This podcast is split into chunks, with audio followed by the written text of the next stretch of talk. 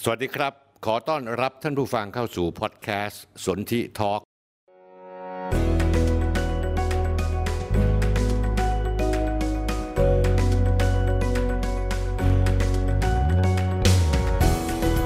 ผมสนธิลิมทองกุลกับบทบาทผู้เท่าเล่าเรื่อง ผมจะเล่าเรื่องต่างๆ ที่ดูไกลตัว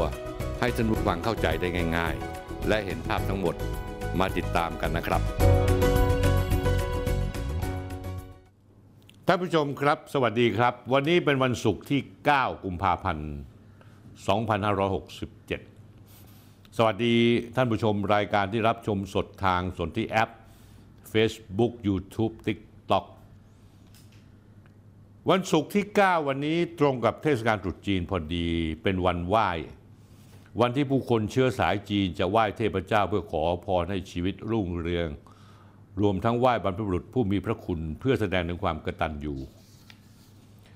ส่วนพรุ่งนี้วันเสาร์ที่ 10 วันชิวอีก หรือวันขึ้นปีใหม่จีน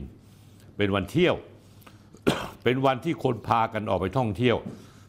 ใส่เสื้อผ้าสีสดไปไหว้ขอพรญาติผู้ใหญ่ เนื่องในโอกาสนี้ขออวยพรให้แฟนๆ รายการทุกท่านประสบแต่ความสุขความสำเร็จทุกประการ เนื่องในวาระโอกาสวันตรุษจีนนี้านผู้ชมที่เข้ามาชมแล้วช่วยกันกดไลค์แชร์ Subscribe ทั้งช่องทาง Facebook YouTube TikTok และทุกๆช่อง ถ้าใครยังมีสนที่ไม่มีสนที่แอป ท่านครับดาวน์โหลดไปเลย ดาวน์โหลดไปเลยไม่ต้องเสียเงินฮะ เข้าไปในมีทั้งเราสนที่แอปมีทีเด็ดข้างใน มีเรื่องหลายเรื่องที่เราไม่สามารถจะออกใน Facebook หรือ YouTube ได้ แต่เป็นเรื่องที่ถูกปิดบังมาตลอดนะฮะท่านเข้าไปดูได้เลย ไม่ได้เสียหายอะไรทั้งสิ้นนะฮะแค่ดาวน์โหลดนะฮะเข้าไปถ้าท่านใช้เอ่อ iOS หรือ Apple ก็เข้าไปใน App Store หาคำว่าสนที่แอป S O N D H I A P P ถ้าท่านใช้ Android ก็เข้าไป Google Play หาคำว่าสนที่แอป แล้วลงทะเบียนเท่านั้นเอง แล้วท่านเก็บเอาไว้ วันดีคืนดีท่านอยากจะดูว่า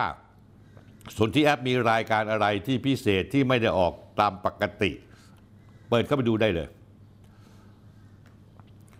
นอกจากนี้แล้วท่านผู้ชมยังสามารถติดตามข่าวสารรวดเร็วทันใจ บทวิเคราะห์เจาะลึกได้ที่สนธิ X ในเพจคุยทุกเรื่องสนธิและทางเว็บไซต์สนธิทอกอาทิตย์นี้เรามีเรื่องราวที่สนุกสนานมาก เจ็บปวดหัวใจ บัดซบ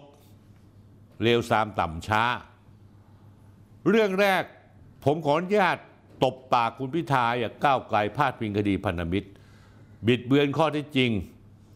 ส่วนบุ้งทะลุวังอดข้าวสร้างคอนเทนต์อีกแล้ว เรื่องที่สองสำคัญมากท่านผู้ชมพลาดไม่ได้อายการสูงสุดแฉ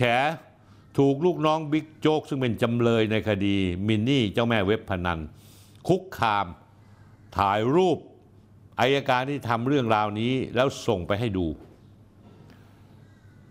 เรื่องที่สามเนี่ยเรื่องของศรีสุวรรณจันยาที่ผิดเต็มประตู แต่เผอิญมันมีเกี่ยวข้องกับเจ๋งดอกจิก แล้วก็นางนางสาวกร์ตูน ผมก็เลยจับพิรุษห้าพิรุษห้าพิรุษเลยนะฮะ กรณีรวบศรีสุวรรณจันยาเจ๋งและกร์ตูน เรื่องที่สี่ท่านผู้ชมรู้มาว่า คนที่ได้รับเลือกจากคณะกรรมการสรรหาแล้วผ่านสภาวิทยาลัยเป็นอธิการบดีมสทนั้นที่เคยพูดมา ผมเคยพูดมาแล้วเจ็ดปีแล้วยังไม่ได้รับการแต่งตั้งเลย ยังไม่ได้รับการสภามสทไม่ยอมเสนอชื่อไปให้ได้มีการโปรดเกล้าเบื้องหน้าเบื้องหลังมีไงเข้ามาฟังกัน แล้วเรื่องสุดท้ายเป็นเรื่องต่างประเทศ ผมจะแฉตัวพ่อเลยนายหน้าค้าความตาย ในโลกนี้คือใครท่านผู้ชมครับ ตอนนี้ซันปังเมนูรับเทศกาลตรุษจีน มีชุดขนมเปี๊ยะส้มเศรษฐีนะฮะ โดยเชฟเพนนีมีพายหมูหยองนะอันนี้ท่านผู้ชมของเชฟอิง สินค้ายอดนิยมของเราก็มีโอเลี้ยง หมูแท่งปลาแท่งโปรวิต้าขนมปังโชกุปังรสต่างๆ สามารถซื้อได้ที่ร้านซันปัง ปั๊มปตทราบหนึ่งตรงข้ามมหาลัยหอการค้าถนนวิภาวดี ส่วนฟ้าทลายโจรและก็ยาลม 300จำพวก และยาขาวนะครับท่านผู้ชม ยาลดไข้ตาจารย์ปานเทพ ยังเป็นยาหลักที่ควรมีติดบ้าน ตอนนี้ของสามารถซื้อได้ตลอดสนใจสั่งซื้อได้โดยติดต่อที่สมุนไพรบ้านประกิต เพิ่มไลน์แอดบัญชีสันเทิบท่านผู้ชมครับ ขออนุญาต กินโปรวิต้าซึ่งผมทานเป็นประจำวันละสองขวดนะฮะตอนเช้าและตอนเย็น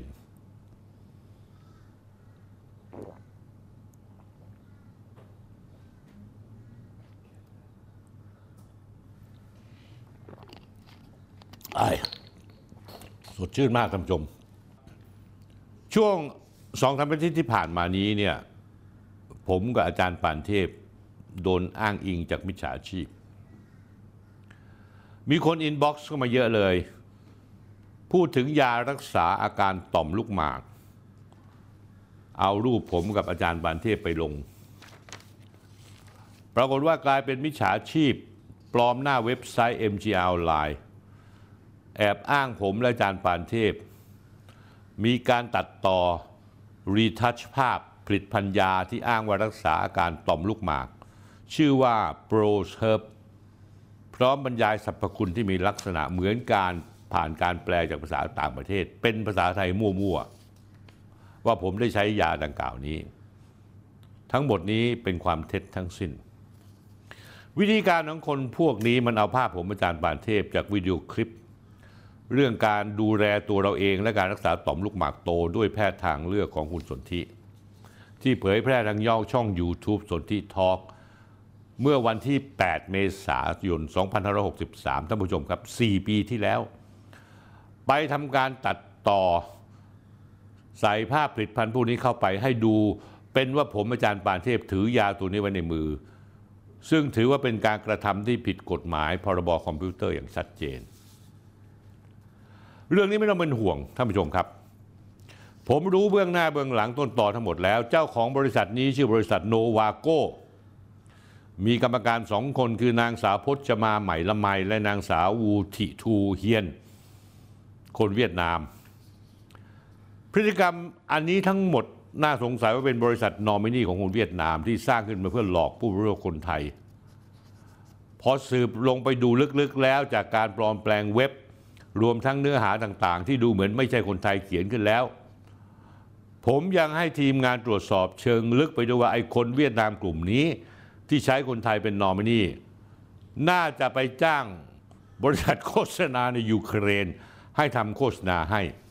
เพื่อมาหลอกคนไทยอีกทีหนึ่งข้อมูลที่ผมพูดให้ฟังนี้เป็นเพียงส่วนน้อย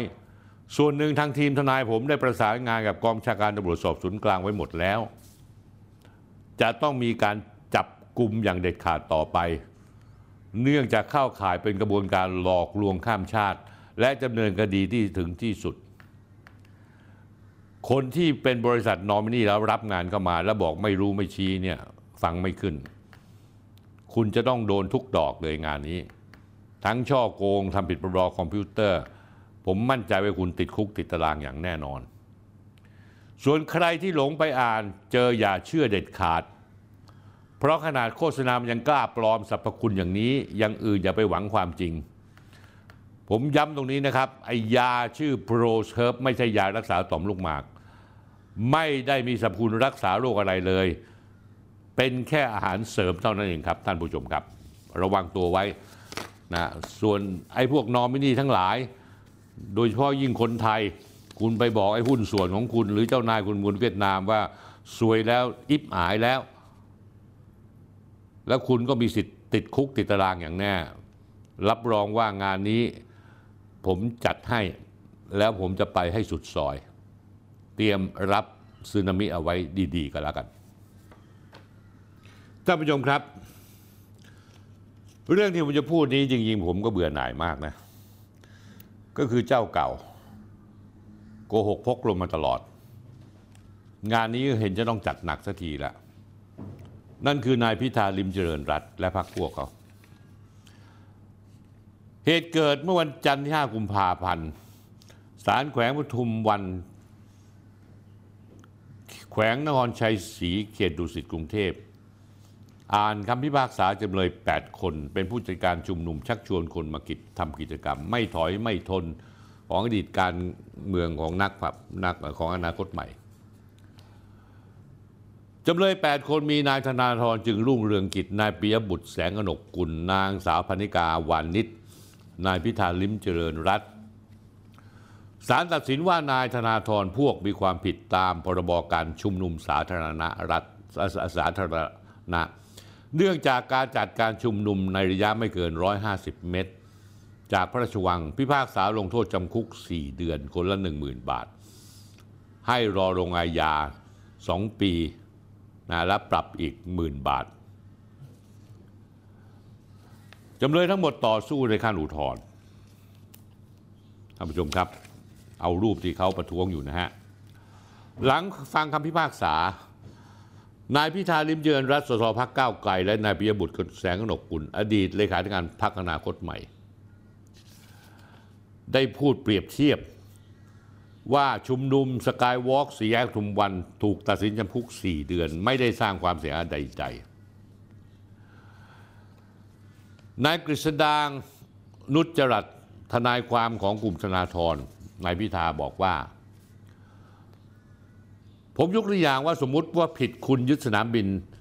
สารอาญาปรับแค่ 20,000 บาท แต่ทำไมไปสกายวอล์กคุณบอกชุมนุมสั้น ๆ หากจะขัดขวางจริงจังอาจจะนิดหน่อยในเวลาช่วง 45 นาที แต่ทำไมลงโทษจำคุกตั้ง 4 เดือน ไอ้ทนายคนนี้เนี่ยท่านผู้ชมครับ ชื่อทนายด่าง เป็นคนเดือนตุลา อดีตนักศึกษาธรรมศาสตร์ที่ผ่านมาเหตุการณ์ 6 ตุลาคม 2516 19 เรียนอยู่คณะนิติศาสตร์มีตำแหน่งเป็นสมาชิกสภานักศึกษาธรรมศาสตร์ ตอนนี้อายุ 66 ปีแล้วเป็นทนายอาวุโสกับศูนย์ทนายความสิทธิมนุษยชน ผมจะบอกทนายด่างไว้ เดี๋ยวผมจะเล่าความจริงให้คุณฟัง แล้วผมจะเล่าให้ฟังแล้วผมจะตบหน้าคุณด้วย คุณรู้ไหมพักก้าวไกลทำไมแพ้คดีแล้วแพ้คดีเพราะทนายแม่งห่วย สู้คดีไม่เป็น คุณว่างๆคุณมาขอปรึกษาหาความรู้จากทนายผมหน่อยสิ คุณสุวัสดิ์อภัยพักอะแต่ผมไม่รู้เขาจะให้คำปรึกษาคุณหรือเปล่านะ แล้วผมจะบอกพวกข้าพักก้าวไกลด้วย ชีวิตพวกคุณต้องขึ้นศาลต่อไปในอนาคต ถ้าคุณใช้ทนายห่วยๆแบบนี้ คุณก็แพ้ตลอดกาล แล้วผมอยากจะตบปากพพิธานายทนายด่าง ก็เพราะบิดเบือนอ่อนหัด ด้วยเหตุนี้สู้เท่าไหร่ก็แพ้ อาจารย์บานเทพพัวพงพันธ์ในฐานะอดีตแกนนำและอดีตโฆษกพันธประชาชนเพื่อจับไตของขึ้นทันทีที่มีการพาดพิงถึงคดีความเรื่องสนามบิน ว่าทำไมพวกผมถูกปรับ 20,000 บาท การกล่าวให้สัมภาษณ์พาดพิงไปเปรียบเทียบคดีพันธมิตรประชาชนเพื่อจับไตหลายครั้งว่าศาลชั้นต้น 17 มกราคมที่ผ่านมาตัดสินให้ปรับ 20,000 บาท เปรียบเทียบว่าไม่เป็นธรรม บิดเบือนข้อเท็จจริงนายหลายหลายประเด็น ซึ่งเป็นความถนัดของพวกคุณอยู่แล้วทนายด่าง และคุณพิธา คุณพวกคุณแม่งจอมบิดเบือนข้อเท็จจริงเลย มันเป็นคนละเรื่องและเปรียบเทียบกันไม่ได้เลย เกิดขึ้นคนละเวลาและสถานที่ต่างสถานการณ์ต่างสาเหตุ อีกทั้งข้อที่จริงก็แตกต่างกันโดยสิ้นเชิง เดี๋ยวผมจะแจกแจงให้ฟังทีละข้อ หวังว่าคงมีสติและมีปัญญามากพอที่จะเข้าใจสิ่งที่ผมพูดนะ ประการแรกมีการบิดเบือนหลายครั้งจนปัจจุบันว่าพันธมิตรประชาชนเพื่อจับไตปิดสนามบิน แต่สู้กันมาตั้งหลายปีติดกันสิบปีโว้ย ไอ้ทนายด่างพิธา และสารพิพากษาบอกว่าพันธมิตรไม่ได้เป็นผู้ปิดสนามบิน แล้วคุณจะมาว่าผมปิดสนามบินได้ยังไง การชุมนุมในพื้นที่ทั้งหมด เป็นพื้นที่เขตนอกการบินที่เขาเรียกว่าแลนด์ไซต์เข้าใจหรือไม่ที่ไม่ได้เกี่ยวข้องกับเขตการบินคือแอร์ไซต์ใด ๆ เลย และมีการสืบพยานทั้งโจทและจำเลยส่วนใหญ่โจทยอมรับได้ยุติได้ข้อยุติทางเทคนิคและกายภาพทั้งหมด เกิดจากการชักซักค้านของพยานโจททั้งสิ้น พยานโจทยอมรับว่าไม่ได้ปิดสนามบิน ทีนี้คุณธนาทองพิธารวมไปถึงติ่งพักก้าวไกล คุณเปิดกระโหลกคุณ ที่ไม่รู้มีสมองมากน้อยแค่ไหน อัปเดตข้อมูลเขาที่เสียทีคุณเลิกโกหก เลิกบิดเบือน สร้างวาทกรรมให้ร้ายพวกผม ตามที่พยายามทำกันมาหลายปีแล้ว ประการที่สองพวกผมชุมนุมเนื้อหาการชุมนุมเป็นไปตามรัฐธรรมนูญพศ 2550 เป็นการทำหน้าที่ประชาชนข่าวชาวไทย คือการชุมนุมเพื่อต่อต้านการแก้ไขรัฐธรรมนูญ เพื่อล้างคดีทุจริตคอร์รัปชันในสมัยรัฐบาลทักษิณ เป็นการปกป้องทิปไตยของชาติ ต่อต้านการทุจริตซื้อเสียงโกงการเลือกตั้งของพรรคพังประชาชน แล้วพวกคุณรู้หรือเปล่าล่ะ สิ่งที่พวกผมสู้ตามรัฐนูญนั้น การเวลาผ่านมาได้พิสูจน์ด้วยคำพิพากษาศาลฎีกาว่าเนื้อหาที่พวกเราต่อสู้ดังกล่าวเป็นเรื่องจริงทั้งสิ้นโว้ยรวมทั้งการถวายดีกาขอประธานอภัยโทษ สารภาพสำนึกผิดของนักโทษชายเด็ดขาดทักษิณชินวัตรว่าเขาได้กระทำผิดจริง การชุมนุมจึงชอบด้วยรัฐธรรมนูญทุกประการ ดังนั้นการชุมนุมของพันธมิตรจึงใช้สิทธิ์ และทำหน้าที่ตามรัฐธรรมนูญด้วยวิธีการชุมนุมสาธารณะ ซึ่งเป็นเสรีภาพที่กำหนดไว้ตามมาตรา 63ซึ่งถ้ามีการจำกัดขอบเขตของเสรีภาพในการชุมนุม มีจำกัดว่า ต้องสงบปราศจากอาวุธ การลงโทษผู้ชุมนุมนั้น รัฐมนูญปี 2550 กำหนดให้ฟังให้ดีนะเว้ย มีกฎหมายเฉพาะการชุมนุมสาธารณะเท่านั้น จึงจะจำกัดขอบเขตได้ ซึ่งขณะนั้นปี 2551 ยังไม่มีกฎหมายชุมนุมสาธารณะ แต่ของคุณเนี่ยมีกฎหมายชุมนุมสาธารณะแล้ว สมัยผมไม่มี จะอาศัยกฎหมายฉบับอื่น มาลงโทษผู้ชุมนุมที่ปราศจากอาวุธไม่ได้ ประเด็นนี้ก็เป็นข้อกฎหมายเช่นกัน ต่างจากยุคคุณ คุณจัดในปี 2562 ซึ่งมีการตราพระราชบัญญัติการชุมนุมสาธารณะพุทธศักราช2558 ไว้แล้ว เรื่องพรบการชุมนุมสาธารณะมีการกำหนดหลักเกณฑ์วิธีการชุมนุมอย่างละเอียด ว่าสิ่งใดทำได้และทำไม่ได้ มีบทลงโทษอย่างไร ใครละเมิดก็ผิดกฎหมาย ใครทำถูกต้องตามกระบวนการก็ย่อมถูกต้องตามกฎหมาย คุณเข้าใจหรือยังไอ้ที่คุณโดนเนี่ยก็เพราะว่ามีพระราชบัญญัติการชุมนุมสาธารณะ สมัยนั้นพวกผมชุมนุมสงบ สันติปราศจากอาวุธ ตามมาตรา 63 แต่ว่าในสมัยที่ผมชุมนุมนั้น กฎหมายเรื่องเกี่ยวกับการชุมนุมสาธารณะยังไม่ได้ร่างออกมา มันต่างกัน เข้าใจหรือยัง เข้าใจหรือยัง ตอนพวกผมชุมนุมเมื่อกี้20 ปีที่แล้วเนี่ยพวกคุณยังแก้ผ้าเลยน้ำฝนกันอยู่เลย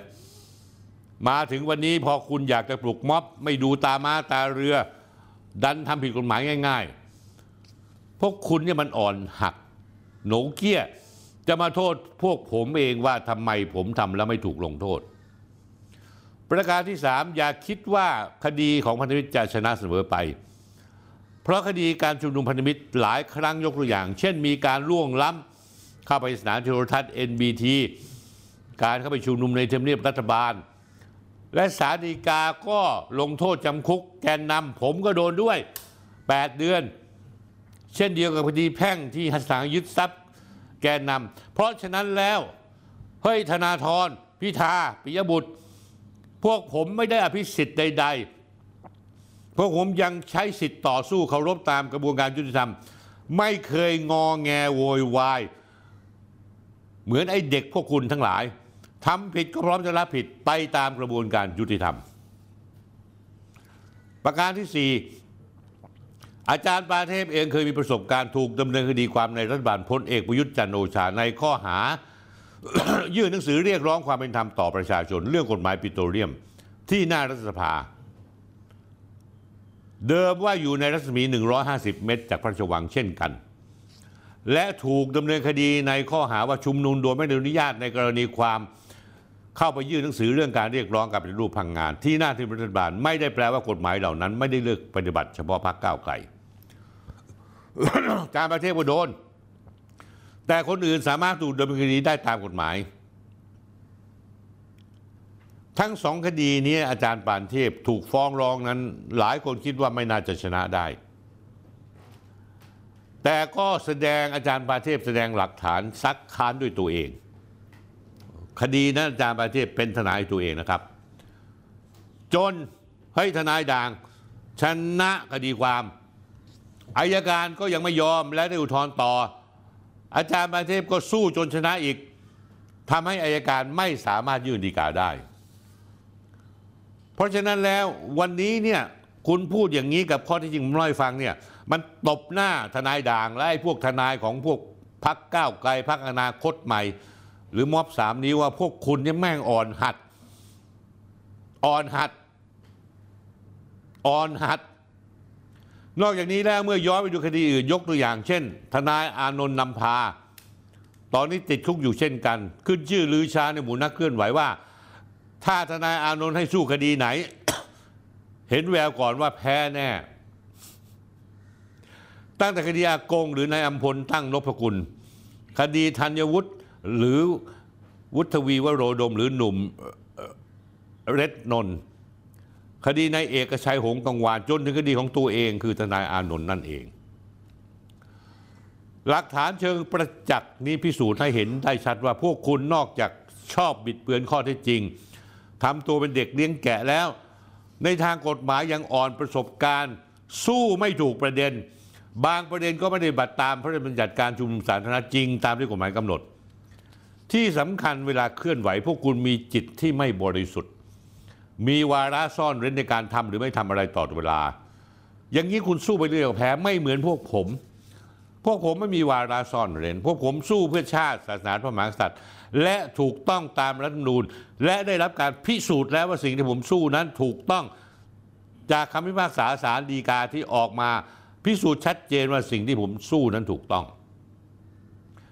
ผมเอาจริง ๆ นะ พวกคุณธนาธรปิยบุตรทุนพิธารวมทั้งทีมทนายความ แทนที่คุณจะใช้เวลาสัมภาษณ์มั่วๆบิดเบือนความจริงทำได้แค่ปลุกระดมชั่วครั้งชั่วคราว แต่ก็ไม่สามารถชนะคดีอยู่ได้อยู่ดี ลองใช้เวลากลับไปทบทวนดูตัวเองทำการบ้านอ่านคำพิพากษา แต่คดีย้อนหลังว่าเขาแพ้หรือชนะด้วยการต่อสู้อย่างไร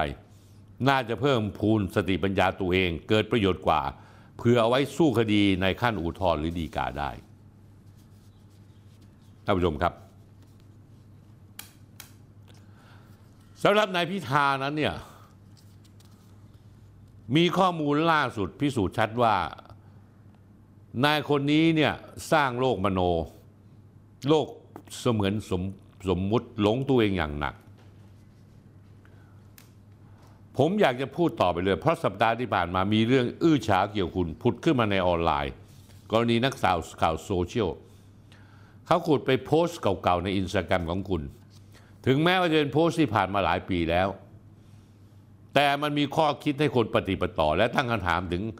ว่าคุณเนี่ยมีอาการหลอกตัวเองหลงตัวเองมาตั้งแต่หนุ่มตั้งแต่เนิ่นเลยนะ นานมาแล้วนะตั้งแต่คุณยังไม่เข้าการเมือง และนี่คือสันดานของคุณจริง ๆ โกหก มโนตัวเอง หลงตัวเอง ไม่ใช่เพิ่งมาเป็นตอนนี้ ยกตัวอย่างสองเรื่องล่าสุดที่เข้ามาแชร์ พูดกันอย่างกว้างขวางจนกลายเป็น Talk Around Town เรื่องแรกมีคนเขาเห็นโพสต์อินสตาแกรมของคุณเมื่อปี 2559 หรือ 8 ปีที่แล้ววันที่ 14 มกราคม เป็นภาพที่คุณถ่ายงานศิลปะ เขียนแคปชั่นว่า I donate art for cancer ศิลปะเพื่อเป็นทุนรักษามะเร็ง ให้ผู้ป่วยที่ยากไร้ รูปนี้ผมวาดเมื่อสองปีที่แล้ว รูปแม่ลูกเดินเล่น ชานเมืองปารีสขอให้ผลบุญไปหาลูกสาวที่กำลังจะเกิด เพื่อนๆที่รักศิลปะทุกท่านสนใจลองดูครับ ฟังและชมดูเผินๆก็น่าจะชื่นชมนะท่านผู้ชมครับ แต่ที่มันกลายเป็นประเด็น Talk of the Town เพราะภาพที่นายพิธาระบุว่าเป็นภาพที่ตัวเองวาดแม่ลูกเดินเล่นชานเมืองปารีสก็คือการบรรยายเสมือนหนึ่งตัวเอง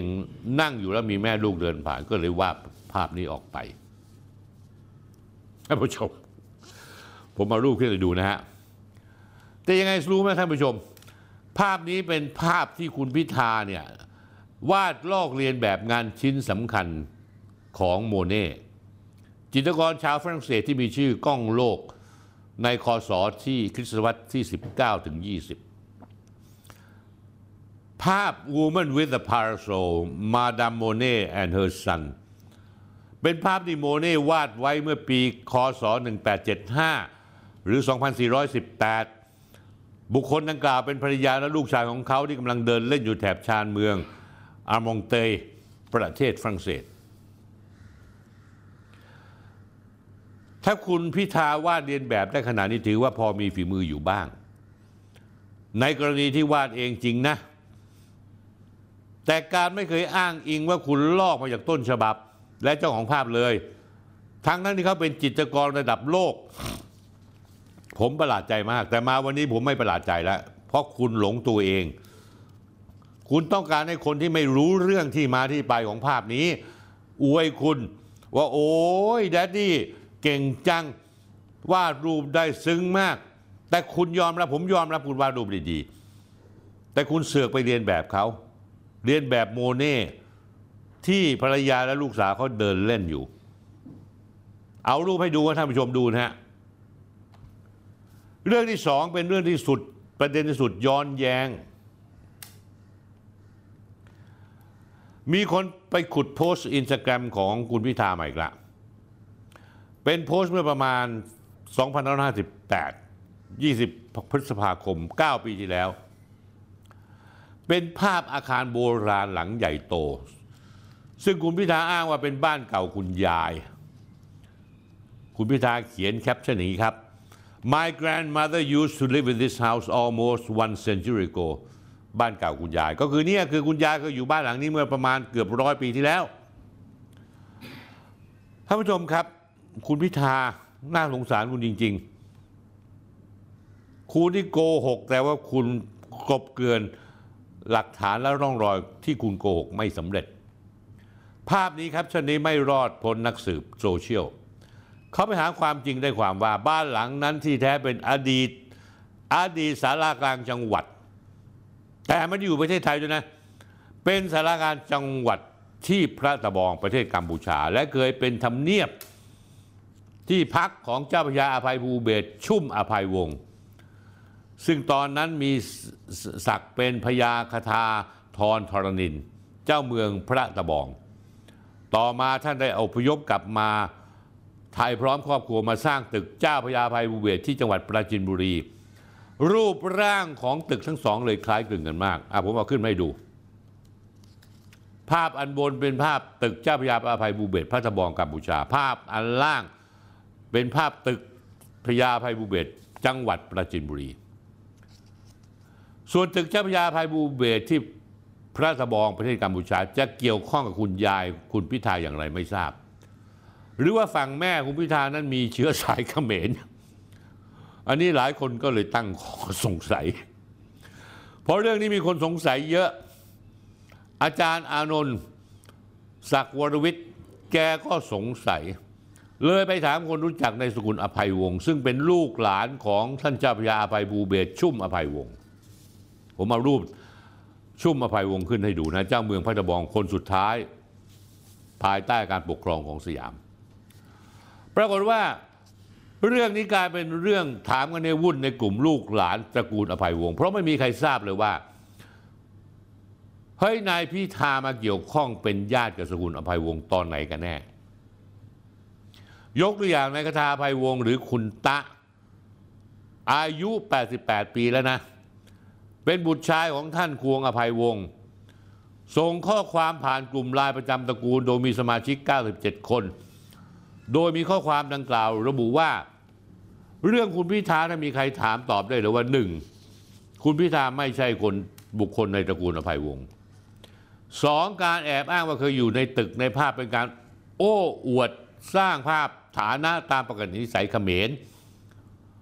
เพราะแม้แต่เคยอยู่ในบริเวณจวนเจ้าเมืองก็ยังไม่มีสามตึกที่พระตะบองเป็นที่ทำการของฝรั่งเศสมากกว่า 120 ปี คุณยายคุณเกิดแล้วหรือยังนอกจากนี้แล้วอาจารย์ตรีดาวอภัยวงศ์อาจารย์ประจำคณะอักษรศาสตร์จุฬาลูกหลานตระกูลอภัยวงศ์ยังออกมาข้อมูลเพิ่มเติมเรื่องนี้ด้วย เรื่องคุณพิธาที่กล่าวว่าบ้านเก่าคุณยาย my grandmother used to live in this house almost a century ago ร้อยปีที่แล้ว เป็นภาพถ่ายตึกที่เป็นของเจ้าพระยาอภัยภูเวศชุ่มอภัยวงศ์ต้นตระกูลอภัยวงศ์ทำเอาสองวันนี้ตรีดาวและญาติญาติชุลมุนกันมาก ว่าจะตอบคำถามเมื่อมีคนมาถามว่าเป็นญาติกันหรืออย่างไร ขออธิบายอย่างนี้ค่ะ คุณยายคุณพิธาชื่ออะไรนามสกุลเดิมอะไร ถ้าทราบพอจะเชื่อมโยงกันได้ เนื่องจากตอนนี้ยังหากันไม่เจอ ไม่มีใครรู้จักคุณพิธา คุณยายเคยอาศัยบ้านหลังนี้เมื่อไหร่สถานะอะไรสามเนื่องจากตึกนี้ถูกรัฐบาลกัมพูชาในการปกครองฝรั่งเศสยึดไปในสมัยรัชกาลที่ 5 ตอนที่ไทยต้องยอมเสียมณฑลบูรพาอันได้แก่ พระตะบองเสียมราชและศรีโสพลให้กับฝรั่งเศส ในช่วงสงครามรศ112 หรือพุทธศักราช 2436 ข้อที่ 4 เจ้าพระยาอภัยวูเบศชุ่มอภัยวงศ์อพยพครอบครัวกลับมาอาศัยที่ประเทศไทย ตั้งแต่ปี 2550 โดยยังไม่มีโอกาสได้อาศัยอยู่บ้านหลังนั้น ท่านยอมกลับเพราะท่านไม่ต้องการเป็นข้ารับใช้ฝรั่งเศส คนในตระกูลอภัยวงศ์ได้รับการสั่งสอนอบรมให้จงรักภักดีต่อพระมหากษัตริย์มาทุกชั่วอายุคน ตั้งแต่สมัยรัชกาลที่หนึ่งที่ทรงมีพระมหากรุณาธิคุณและวางพระราชฤทัยให้บรรพบุรุษของตระกูลไปปกครองเมืองพระตะบอง จนถึงสมัยที่ไทยต้องเสียดินแดน 5. ช่วงสงครามอินโดจีนระหว่างปี 2484 ถึง 2489 ไทยได้ดินแดนส่วนนี้คืนมาในควงอภัยวงศ์บุตรชายเจ้าพระยาภัยภูเดชชุ่มอภัยวงศ์เป็นผู้แทนรัฐบาลไทยนำธงชาติไทย กลับไปชักขึ้นเหนือดินแดนแห่งนี้ด้วยตัวเอง จากนั้นรัฐบาลไทยส่งในเขียดอภัยวงศ์หลานเจ้าพยาให้เป็นผู้แทน ซึ่งระหว่างนั้นในเขียดและครอบครัวได้กลับไปใช้บ้านหลังนั้นเป็นที่ทำการอยู่ช่วงหนึ่ง ซึ่งตอนนั้นก็สุดโทมมาก ข้อ 6 สมัยสงครามอินโดจีน เรามีผู้แทนราษฎรจังหวัดพระตะบอง ชื่อนายชวลิตอภัยวงศ์และนายประยูนอภัยวงศ์เป็นผู้แทนราษฎร จังหวัดพิบูลสงคราม คือเสียมราชในปัจจุบัน ทั้งสองจังหวัดอยู่ในประเทศไทย ข้อที่ 7 ถ้าคุณยายคุณพิธาอาศัยอยู่บ้านหลังนี้ช่วงร้อยปีที่แล้ว น่าจะรู้จักกับญาติญาติอภัยวงศ์ที่ไปเป็นผู้แทนและทำงานในบ้านเมืองในเวลานั้น ข้อที่ 8 แม้คนในตระกูลจะไปอาศัยอยู่ที่บ้านหลังนั้น ก็ไม่ใช่ในฐานะเจ้าของ จึงไม่น่าจะเป็นไปได้ ว่าคุณยายพิธาจะเป็นเจ้าของบ้านหลังนั้น สุดริมที่ประตูมาท่านผู้ชม 9. หากคุณยายคุณพิธาเคยอยู่ที่นี่ และเรียกว่าเป็นบ้านคุณยาย เรามีเหตุให้สงสัยว่าคุณยายของคุณพิธาเป็นใครกัน หรือพวกเราไม่รู้คงต้องรอคุณพิธามาอธิบาย เชื่อมโยงให้คนในตระกูลฟังซะละ ถ้ามีอะไรคลาดเคลื่อนก็เป็นเพราะความเขลาและความไม่รู้ของอีชั้นเองค่ะ อาจารย์ตรีดาวพูด อาจารย์อักษรศาสตร์นะแต่บท เธอแดกดันนี้ก็เจ็บจี๊ดเข้าไปในกระดูกเลยนะ นี่คือคำชี้แจงจากสายตรง และคนในตระกูลอภัยวงเกี่ยวกับโพสต์คุณพิธาขณะเดียวกันอาจารย์อานนท์ศักดิ์วรวิทย์แกโพสต์เฟซบุ๊กตั้งข้อสังเกตแบบนี้ผมจะอ่านให้ฟัง ถ้าคุณพิธามีเชื้อสายไพวงจริง ก็นับว่าเป็นเรื่องแปลก ผิดแผกจากบรรพบุรุษมาก เป็นข้าวนอกกอลูกหลานผ่าเหล่าโดยแท้ เพราะคุณพิธาเกี่ยวข้องกับพรรคล้มเจ้าทำผิดรัฐธรรมนูญมาตรา 49 ล้มล้างการปกครอง ในระบอบประชาธิปไตยอันมีพระมหากษัตริย์ทรงเป็นมุขแต่ต้นตระกูลของอภัยวงศ์คือเจ้าพระยาอภัยภูเบศท่านเป็นผู้ที่จงรักภักดีเป็นอย่างยิ่ง ไม่ยอมเป็นข้าสองเจ้าบ่าวสองนาย อพยพกลับประเทศไทย ทิ้งสมบัติรวมทั้งจวนพระระบองที่คุณพิธาโพสต์ว่าคุณยายเคยอาศัยอยู่ นอกจากนี้แล้วตระกูลอภัยวงศ์ยังมีความใกล้ชิด กับพระมหาจักรีบรมราชวงศ์เป็นอย่างยิ่ง พระนางเจ้าสุวัฒนาวรราชเทวีในพระบาทสมเด็จพระมงกุฎมงกุฎเกล้าเจ้าอยู่หัวทรงมีพระราชกำเนิดเป็นสามัญชน เครือแก้วอภัยวงศ์ทรงเป็นพระราชชนีของสมเด็จพระเพกินี เจ้าฟ้าเพชรรัตนราชนสุดา สิริโสภาพันนวดี ดังนั้นคุณพิธามีเชื้อสายตระกูลอภัยวงศ์จริงก็นับว่าเป็นเรื่องแปลกนะครับ พฤติกรรมของบรรพบุรุษจะตำหนิติเตียน ลูกหลานเยี่ยงคุณพิธาอย่างรุนแรง ที่ต้นตระกูลบรรพบุรุษรักเคารพจงรักภักดีต่อเจ้า ถ้าคุณเป็นญาติลูกหลานจริง ปู่ย่าตาทวดคงสาบแช่งคุณว่าไอ้เหลนระยำกับต้องการจะล้มเจ้า ดรนนท์พูดต่อ แต่ถ้าคุณพิธาไม่ใช่ลูกหลานตระกูลอภัยวงศ์ซึ่งเกี่ยวข้องกับสถาบันพระมหากษัตริย์ทำไมคุณพิธาถึงพยายามแอบอ้าง ว่าเกี่ยวข้องกับตระกูลอภัยวงศ์ทั้งทั้งที่พฤติกรรมของคุณเองคือการล้มล้างการปกครองในระบอบประชาธิปไตยที่มีพระมหากษัตริย์ทรงเป็นมุกเฮ้ยคุณพิธาเนี่ยทำอะไรก็ตามมันย้อนแย้งไปหมดเลยท่านผู้ชมครับ ประเด็นท่านผู้ชมครับ วันนี้สิ่งที่คุณพิธาเคยโอ้อวด เคยโม้เคยมโน เคยพูดกลับกรอกไปมาในอดีต ค่อยๆค่อยๆย้อนกลับมาทิ่มแทงตัวเองทีละดอก ทีละดอกทีละเรื่องทีละเรื่อง ผมจะทบทวนความจำให้ฟังนะฮะมาตราหนึ่งถึงสองนี่พักก้าวไกลอ้างว่าแก้ไขไม่ใช่ยกเลิก แต่วันที่ 24 มีนาคมที่สวนสาธารณะเทศบาลนครแหลมฉบัง คุณปราศัยปิดท้ายคุณพิธา พอเด็กสามนิ้วให้คุณเลือกแปะสติกเกอร์ ซึ่งมีอยู่สองอันก็คือให้แก้ไขหรือยกเลิกมาตราหนึ่งหนึ่งสองคุณแสดงความกลับกลอก คุณลืมไปแล้วคุณบอกว่า อ้างว่าแก้ไขไม่ยกเลิก แต่คุณปิดสติกเกอร์ที่ยกเลิกทันทีเอาใจเด็ก เรื่องนี้วันที่31มกราคม2567 ที่ผ่านมา ซึ่งสารน้ำนูนก็มีคำวิจัยเรื่องของคุณพักก้าวไกลที่แก้ไข112มาหาเสียงเลือกตั้ง ก็ระบุไว้ชัดเจน เรื่องที่สองเรื่องเก่า แต่ไม่มีใครลืมเรื่องนี้คุณเลย อ้างว่าสมัยรัฐประหารปี 2449 คุณโดนกักตัวมาไม่ทำงานศพพ่อ โดนอายัดบัญชี ไม่มีเงินจัดงานศพ น้ำหูน้ำตาไหลเลยพวกติ่งพิธาโกรธแค้นเกลียดชังคู่ต่อสู้ทางการเมืองคุณพิธาทันทีเลย ซึ่งเป็นข้อโกหกข้อที่สามคุณพูดกับกอกเรื่องกัญชา ตอนแรกบอกสนับสนุนกัญชาเสรีเพื่อสันทนาการ แม้แต่ตัวเอกคุณเองยังยอมรับว่าคุณใช้กัญชาเพื่อรักษาโรคลมชัก แต่พอวันหาเสียงคุณไปพูดกับชูวิทย์ว่าไม่เอากัญชาเสรี ให้ขอให้กลับไปเป็นยาเสพติด ข้อที่ 4 คุณอ้างว่าแก้หนี้บริษัทครอบครัว 100 ล้านบาท แต่ความจริงเป็นตรงกันข้าม เงินบริษัทที่นายพิธาดูแลอยู่นั้น หายไปร้อยกว่าล้านบาทครับท่านผู้ชม ปีที่แล้วคุณใส่เสื้อสีรุ้งออกงานบางกอกพราย2023 สร้างคะแนนนิยมทางการเมือง ทั้งทั้งที่ในอดีต คุณเคยสั่งห้ามภรรยาคุณไม่ให้คบเพื่อนเพศที่สามยังมีอีกหลายเรื่องที่ร้อยความจริงเปิดเผยออกมา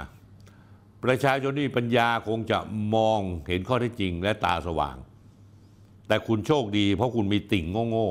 ๆด้อยปัญญาที่เรียกคุณว่าแดดดี้ ยังคงลุ่มหลงหลงไหลกับภาพจอมปลอม ที่นายคนนี้สร้างขึ้น น่าจะปล่อยไปตามยถากรรม คุณพิธาครับ คุณไม่มโนคุณไม่หลงตัวเองด้วยการโกหก ไม่มีใครเขาว่าคุณหรอก คุณหัดปิดปากเงียบๆผมเชื่อคุณไม่ออกมาแก้ตัวแล้วครับ เพราะคุณแก้ตัวไม่ออก ชาติกำเนิดคนเรานะคุณพิธาคุณจำเอาไว้เลยนะ ผมนี่มีความภูมิใจในปู่ในย่างผม คุณถามผมเป็นใคร ผมเป็นลูกเจ๊กปู่ผมมาจากเกาะไหหลำย่าผมเป็นลูกกำนันอยู่ที่จังหวัดสุโขทัยแม่ผมเป็นคนจีนมาจากเกาะไหหลำผมมีเลือดไทยอยู่หนึ่งในสามอีกสองในสามนั้นเป็นจีน ผมไม่เคยโกหกใคร แล้วถ้าผมมีเชื้อสายจีน คุณพิธาครับ มันเป็นอะไร แล้วยังไง แล้วคุณลืมไปเลยว่าคุณนามสกุลอะไรลิมเจริญรัตแต่ลิมทองกุลคนนี้ ไม่เคยมโนหลงตัวเองแซ่ลิมเหมือนกันคุณพิธาคุณเนี่ยก็คือลูกเจ๊กคนหนึ่ง อย่าได้ลงตัวอีกต่อไปเลยท่านผู้ชมครับ เราไม่ได้พูดถึง คุณบุ้งทะลุวังมานานพอสมควรแล้ว เพื่อนมันมีเรื่องบางเรื่องที่จำเป็นต้องพูด อธิบายความเคลื่อนไหวสักนิดหนึ่ง ตอนนี้บุ้งทะลุวังยังเร่งสร้างคอนเทนต์ไม่เลิก อดข้าวประท้วงอยู่ในคุก และประกาศว่าจะทำพินัยกรรมยกสมบัติให้หยก ไม่ทราบว่าสมบัติที่ได้มานั้น ได้มาจากการที่ คนที่อยู่เบื้องหลังจ่ายเงินจ่ายทองให้ แล้วก็มีเงินส่วนต่างเก็บเอาไว้หรือเปล่า เมื่อวันที่ 26 มกราคมที่ผ่านมาเนี้ยศาลอาญากรุงเทพใต้มีคำสั่งเพิกถอนการประกันปล่อยตัวชั่วคราวนางสาวเนติพรเสน่ห์สังคม หรือบุ้งทะลุวังจำเลยในคดีหมิ่นเบื้องสูง เนื่องจากไปชุมนุมเรียกร้องให้ถอดถอนในนวรัตน์พงไพบูลย์สว ออกจากศิลปินแห่งชาติ และปรากฏหลักฐานเป็นภาพถ่ายว่าเป็นบุคคลที่ไปพ่นสีธงสัญลักษณ์เบื้องสูง นอกจากนี้ยังมีคดีละเมิดอำนาจศาลที่มีเหตุกระทบกระเทือนกับเจ้าหน้าที่รักษาความปลอดภัย ภายในบริเวณศาลอาญากรุงเทพใต้ศาลได้ตัดสินใจถอนประกันและให้จำคุกเพิ่มอีกหนึ่งเดือน คดีเลิศละเมิดอำนาจศาลก่อนจะถูกและถูกส่งตัวไปที่ทันสถานหญิง อวันศุกร์ที่ 26 มีนาคม ถูกถอนประกันเข้าไปในคุก เจ้าตัวก็เริ่มสร้างคอนเทนต์ละ อดอาหารน้ำประท้วงตั้งแต่วันเสาร์ที่ 27 มกราคม 18 น เสนอข้อเรียกร้องสองข้อคือปฏิรูปกระบวนการยุติธรรม และต้องไม่มีใครติดคุกเพราะการแสดงความเห็นต่างทางการเมืองอีก แต่ก็ยังมีคนที่รู้ทันคนที่เคยอยู่ในแวดวงการชุมนุมออกมาแฉว่า เมื่อถูกส่งตัวเข้าเรือนจำการประกาศอดอาหารเหมือนกับเป็นสูตรสำเร็จของผู้ชุมนุมในยุคนี้ เป็นมาตั้งแต่ม็อบแกนนำสามนิ้วยุคเพนกวินพริชชีวารักษ์หรือรุ้งปนัสยาสิทธิจิรวัฒนกุล เรื่อยมารวมถึงในอดีตแกนนำกลุ่มทุรวังก็เคยใช้สูตรนี้มาก่อน ทั้งแบมตะวันหรือแม้แต่บุ้งและใบปอต่างเคยอดอาหารมาแล้ว แต่พอออกมาเห็นกินได้นอนหลับอ้วนท้วนกว่าเก่าก่อนเข้าซะอีกประเด็นอยู่ที่ว่าคนที่รู้ทันก็รู้ว่าการอดอาหารมันคือการสร้างคอนเทนต์เพื่อดึงจุดสนใจคนในสังคมให้หันมาดูมาสนใจสองแนวร่วมสื่ออยู่ที่อยู่ข้างนอกไม่ว่าจะเป็นสื่อในเครือมติชนข่าวสดประชาไทย BBC ไทยที่เป็นแนวร่วม ก็ใช้เนื้อหาเนี้ย พูดในเว็บไซต์โซเชียลมีเดียปลุกกระแสรายงานไปเรื่อยๆสามจากนั้นก็มีทีมทนายความคอยยื่นเรื่องขอประกัน มีเงินกองทุนประกันตัวสู้คดี โดยเมื่อก่อนอาจจะมีสสก้าวไกล พร้อมใช้ตำแหน่งประกัน แต่ระยะหลังนี่ไม่กล้า แล้วยิ่งตามที่สารน้ำนูนพิพากษาออกมาแล้ว ยิ่งไม่กล้าใหญ่ 4. มีมวลชนภายนอกพร้อมองค์กรสิทธิ ทั้งกลุ่มในและต่างประเทศร่วมกดดัน 5. แล้วกลุ่มที่เคลื่อนไหวการโอนหารพวกนี้ มักจะแจ้งเลขที่บัญชี เพื่อให้คนที่เห็นด้วยโอนเงินเข้าไปสนับสนุน นี่อาจจะเป็นพินัยกรรมมั้งที่บุ้งทิ้งเอาไว้ให้น้องหยก พูดง่ายๆ การประกาศกฎอาหารก็มีผลต่อการเปิดรับบริจาค รวมทั้งสามารถเอาไปเคลมเพื่อขอทุนจากต่างประเทศได้อีกวันศุกร์ที่แล้วท่านผู้ชมครับ เมื่อ 2 กุมภาพันธ์ศูนย์ทนายความเพื่อสิทธิมนุษยชน ซึ่งผมเคยเปิดหลักฐานว่ารับเงินทอดน้ำเลี้ยงจาก NGO กองทุนและสถานทูตต่างชาติในไทย แม่งรีบรายงานข่าวเลยว่าบุ้งในติพรอดอาหารและน้ำประท้วง กระบวนการยุติธรรมกว่า 7 วันแล้ว ร่างกายสุดลงต่อเนื่อง ต้องมีเพื่อนผู้ต้องขัง 3-4 คนคอยพยุงตลอดเวลา น้ำหนักลดปัสสาวะแทบไม่ออกอาเจียนนอนไม่หลับมีอาการมือชาเท้าชา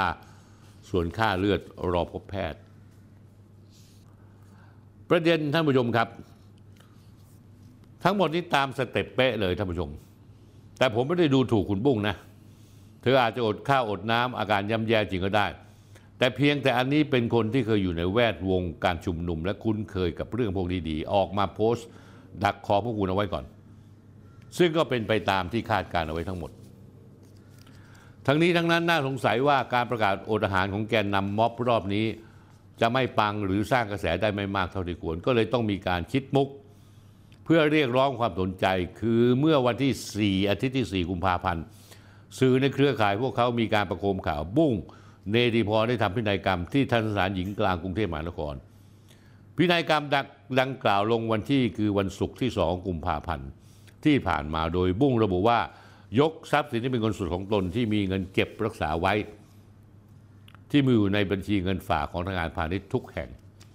รวมทั้งทรัพย์สินคือนาฬิกาข้อมือต่างหูสัตว์เลี้ยงคือแมวชื่อโซหนึ่งตัว ยกให้เป็นกรรมสิทธิ์ของนางสาวหยกผู้ต้องหาคดีหนึ่งสองทั้งหมดแต่เพียงผู้เดียว ส่วนทรัพย์สินอื่นอันนอกจากที่ระบุไว้ข้างต้น ที่ดินสิทธิเรียกร้องและสิทธิตามมรดกที่ตนเพิ่งมีอยู่ก่อนแล้ว จะถึงแก่ความตายขอยกให้พี่สาวของตนแต่เพียงผู้เดียวนอกจากนี้เฟซ เฟซบุ๊กทะลุวังยังเผยแพร่ข้อความจากบุ้งเนติพร ซึ่งอ้างอิงไปถึงความสัมพันธ์ของตัวเองกับพ่อที่เป็นผู้พิพากษา พ่อตัวเองเป็นผู้พิพากษา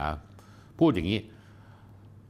ถ้ากูตายขอเอาศพไปแขวนไว้หน้าศาลให้มันเห็นไปเลยว่า ลูกตุลาการนอนตายอยู่หน้าศาลและพวกมึงคือคนฆ่า กูไม่กลับแล้วใช่ไหมท่านผู้ชม คนประเภทนี้กูไม่กลับนะฮะก็ดี ผมคุณบุ้งสสุขภาพสมบูรณ์เกินไปอ้วนเกินไป ผมว่าอดอาหารสักสองสามอาทิตย์ พอเขาให้น้ำเกลือแล้วก็อาจจะทำให้ผอมลง อาจจะดีขึ้นก็ได้ แต่มุกอันนี้ณวันนี้มาใช้กับ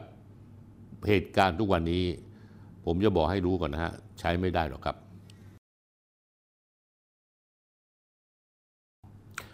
ท่านผู้ชมครับ ท่านผู้ชมยังจำเรื่องคดีสวยพนันออนไลน์ มินี่เจ้าแม่เว็บพนัน นางสาวธัญนันสุจริต ชินศรีหรือนางสาวสุชานันกุลวัฒนโยธิน ที่มีแปดนายตำรวจ ที่อยู่รอบกายบิ๊กโจ๊กพลตำรวจเอกสุรเชษฐ์หักพาน รองผู้บัญชาการตำรวจแห่งชาติตกเป็นผู้ต้องหากำลังงวดเข้ามาทุกขณะ ท่านผู้ชมรู้ไหมว่าล่าสุดคณะกรรมการสอบสวนชุดใหญ่ ซึ่งประกอบด้วยตำรวจและอัยการ มีการเรียกประชุมตรวจสำนวน เพื่อเตรียมจะฟ้องคดีในชั้นอัยการในเร็ววันนี้ แต่ยังไม่ทันที่สำนวนจะอยู่ในการพิจารณาของอายการท่านผู้ชมรู้ว่ามีการเคลื่อนไหวเหตุการณ์ที่ปกติ มีการคุกคามอายการที่เกี่ยวข้องคดีนี้ขึ้นมา เมื่อวันศุกร์ที่แล้ว 2 กุมภาพันธ์2567 มีจดหมายเลขที่อส0037ทับ8จากสำนักงานการสอบสวนสำนักงานอายการสูงสุด ส่งถึงหัวหน้าคณะพนักงานสอบสวน สืบสวนสอบสวนพลตำรวจเอกธนาชูวงศ์หนังสือฉบับนี้ระบุถึงการปฏิบัติหน้าที่ให้คำแนะนำปรึกษาการสืบสวนสอบสวนจำนวนสองหน้า เนื้อหาหนังสือดังกล่าว คือตำรวจผู้ต้องหาที่ถูกดำเนินคดีจำนวน 8 นายนำโดยพลพันเอกภาคภูมิพิสมัยกับพวก ได้มีหนังสือร้องเรียนการปฏิบัติหน้าที่ในการให้คำแนะนำปรึกษาการสืบสวน ชั้นสอบสวนของพนักงานอัยการ แต่ท่านผู้ชมรู้มาหนังสือที่ขอความเป็นธรรมที่พันเอกภาคภูมิส่งไปนั้น ดันแนบภาพถ่ายของนายกุลธนิตมงคลสวัสดิ อธิบดีอายการและนายสุริยนต์ประภาสวัสดิ์อายการพิเศษฝ่ายการสืบสวนหนึ่งที่เกี่ยวข้องกับคดีดังกล่าวในลักษณะที่มีผู้เฝ้าติดตามแอบถ่ายขณะที่เดินทางมาปฏิบัติหน้าที่ท่านผู้ชมครับ ถ้าท่านผู้ชมเคยดูหนังมาเฟีย เวลามาเฟียจะข่มขู่ใครเนี่ยจะไปแอบถ่ายรูป บางทีก็แอบถ่ายรูปของลูกสาวกำลังไปเรียนหนังสือที่โรงเรียนอนุบาล แอบถ่ายรูปตัวเองกำลังเดินช้อปปิ้งอยู่ แล้วส่งไปให้เจ้าตัวต้องการข่มขู่ แล้วก็บอกว่าเฮ้ยกูจับตาดูมึงอยู่นะท่านผู้ชมครับนี่คือลักษณะเดียวกันเลย หนังสือจากสำนักงานอัยการสูงสุดส่งถึงหัวหน้าคณะกรรมการสอบสวนตำรวจระบุชัดเจนครับว่า พูดอย่างนี้เลยนะฮะว่า การที่ผู้ต้องหาผู้ร้องเรียนทั้ง 8 ใช้ภาพถ่ายดังกล่าว เป็นพฤติการที่ชี้เห็นว่าต้องการให้พนักงานอัยการที่ปฏิบัติหน้าที่ได้พบเห็น และรู้ว่าถูกกลุ่มผู้ต้องหาเฝ้าติดตามการปฏิบัติหน้าที่รวมทั้งการใช้ชีวิตประจำวันมาตลอด เป็นการกระทำที่ม่ชอบ ในเชิงการคุกคามข่มขู่ให้เกิดความกลัว ว่าจะเกิดพยานอันตรายต่อชีวิตร่างกายพนักงานอายการผู้ปฏิบัติหน้าที่และบุคคลภายในครอบครัว สรุปง่ายๆคือลูกน้องของพลตำรวจเอกสุรเชษฐ์หักพาน พอถูกดำเนินคดีเรื่องมินี่ ก็ดำเนินการข่มขู่คุกคามอายการที่มาร่วมทำคดี ส่งคนออกสะกดรอยตาม พร้อมกับแอบถ่ายภาพ ระหว่างที่อัยการเป้าหมายในการเดินทางไปตามที่ต่างๆเสร็จ ส่งรูปอายการไปให้กลุ่มผู้ต้องหา ให้ตามไปข่มขู่อายการ นอกจากนี้แล้วยังปั้นเรื่องเท็จขู่จะร้องในอายการคนดังกล่าวด้วย ทั้งทั้งที่อายการที่ถูกสะกดรอยเหล่านี้ต้องเข้ามามีส่วนร่วมตั้งแต่ชั้นพนักงานสอบสวน เพราะเป็นไปตามคำสั่งของนายกรัฐมนตรีที่ต้องการให้มีคณะกรรมการสอบสวนคดีหลายฝ่าย มาช่วยการทำคดี เนื่องจากนายกรัฐมนตรี เห็นว่าคดีสวยและเว็บพนันมินี่พัวพันตำรวจหลายระดับชั้น โดยการมีการเข้าร่วมด้วยเพื่อจะให้ความเป็นธรรมกับทุกฝ่าย ไม่ใช่เรื่องของการที่ตำรวจจะจัดการกันเอง จริง ๆ แล้วนะผมมีข้อมูลของนายตำรวจที่ไปสะกดรอยแอบถ่ายอธิบดีอายการและอายการพิเศษด้วยนะครับ ว่าเป็นใคร คนคนนี้ชื่อพันตำรวจโทกวีพัฒน์ไกรเพิ่ม รองผู้กำกับสอบสวนกองกำกับการ3กองกำกับการตำรวจสืบสวนสอบสวนอาชญากรรมทางเทคโนโลยี2พฤติกรรมของพันตำรวจโทกวีพัฒน์คือติดตามแอบถ่ายภาพอายการระดับผู้ใหญ่ที่ปรึกษาคดีมินนี่ แล้วนำภาพในแอบถ่ายกล่าวดังกล่าวไปให้หนึ่งใน 8ตำรวจชุดลูกน้องของพลเรือสุรเชษเพื่อนำไปคุกคามและข่มขู่อัยการต่อท่านผู้ชม ผมไม่เคยคิดเลยว่า แม่งจะมีเรื่องบัตรซบแบบนี้เกิดขึ้น และเป็นฝีมือตำรวจทำด้วยนะท่านผู้ชมท่านผู้ชมละเหี่ยใจเหมือนผมไหมประเทศไทยแม่งพึ่งใครได้แล้วเนี่ยท่านผู้ชม ประเด็นท่านผู้ชมการสะกดรอยแอบถ่ายคุกความอัยการอย่างนี้ มันเป็นวิชาพื้นฐานของการแบล็กเมย์เป็นวิธีที่ทางทีมงานของพลตำรวจเอกสุรเชษฐ์หักพานชอบใช้ตั้งแต่กรณีถูกร้องเรียนเรื่องสวยคาราโอเกะภาคอีสานเมื่อหลายปีมาแล้ว การเดินเกมใต้ดินอย่างนี้ อาการย่ามใจอย่างนี้เป็นเรื่องประษาคนที่เคยทำเรื่องดำมืดมาอย่างโชคโชน โดยไม่มีใครแตะต้อง แต่มาถึงวันนี้พอเรื่องแดงขึ้นก็เลยเกิดการคำถามจากองค์กรอายการถามไปที่องค์กรตำรวจ โดยเฉพาะพลเอกต่อศักดิ์สุขวิมลผบตรท่านคิดจะเอาแต่ภาพลักษณ์ friendly ของท่านเดินสายสร้างภาพทำบุญสร้างพระ โดยไม่ทำงานจริง ๆ แบบนี้จริง ๆ หรือ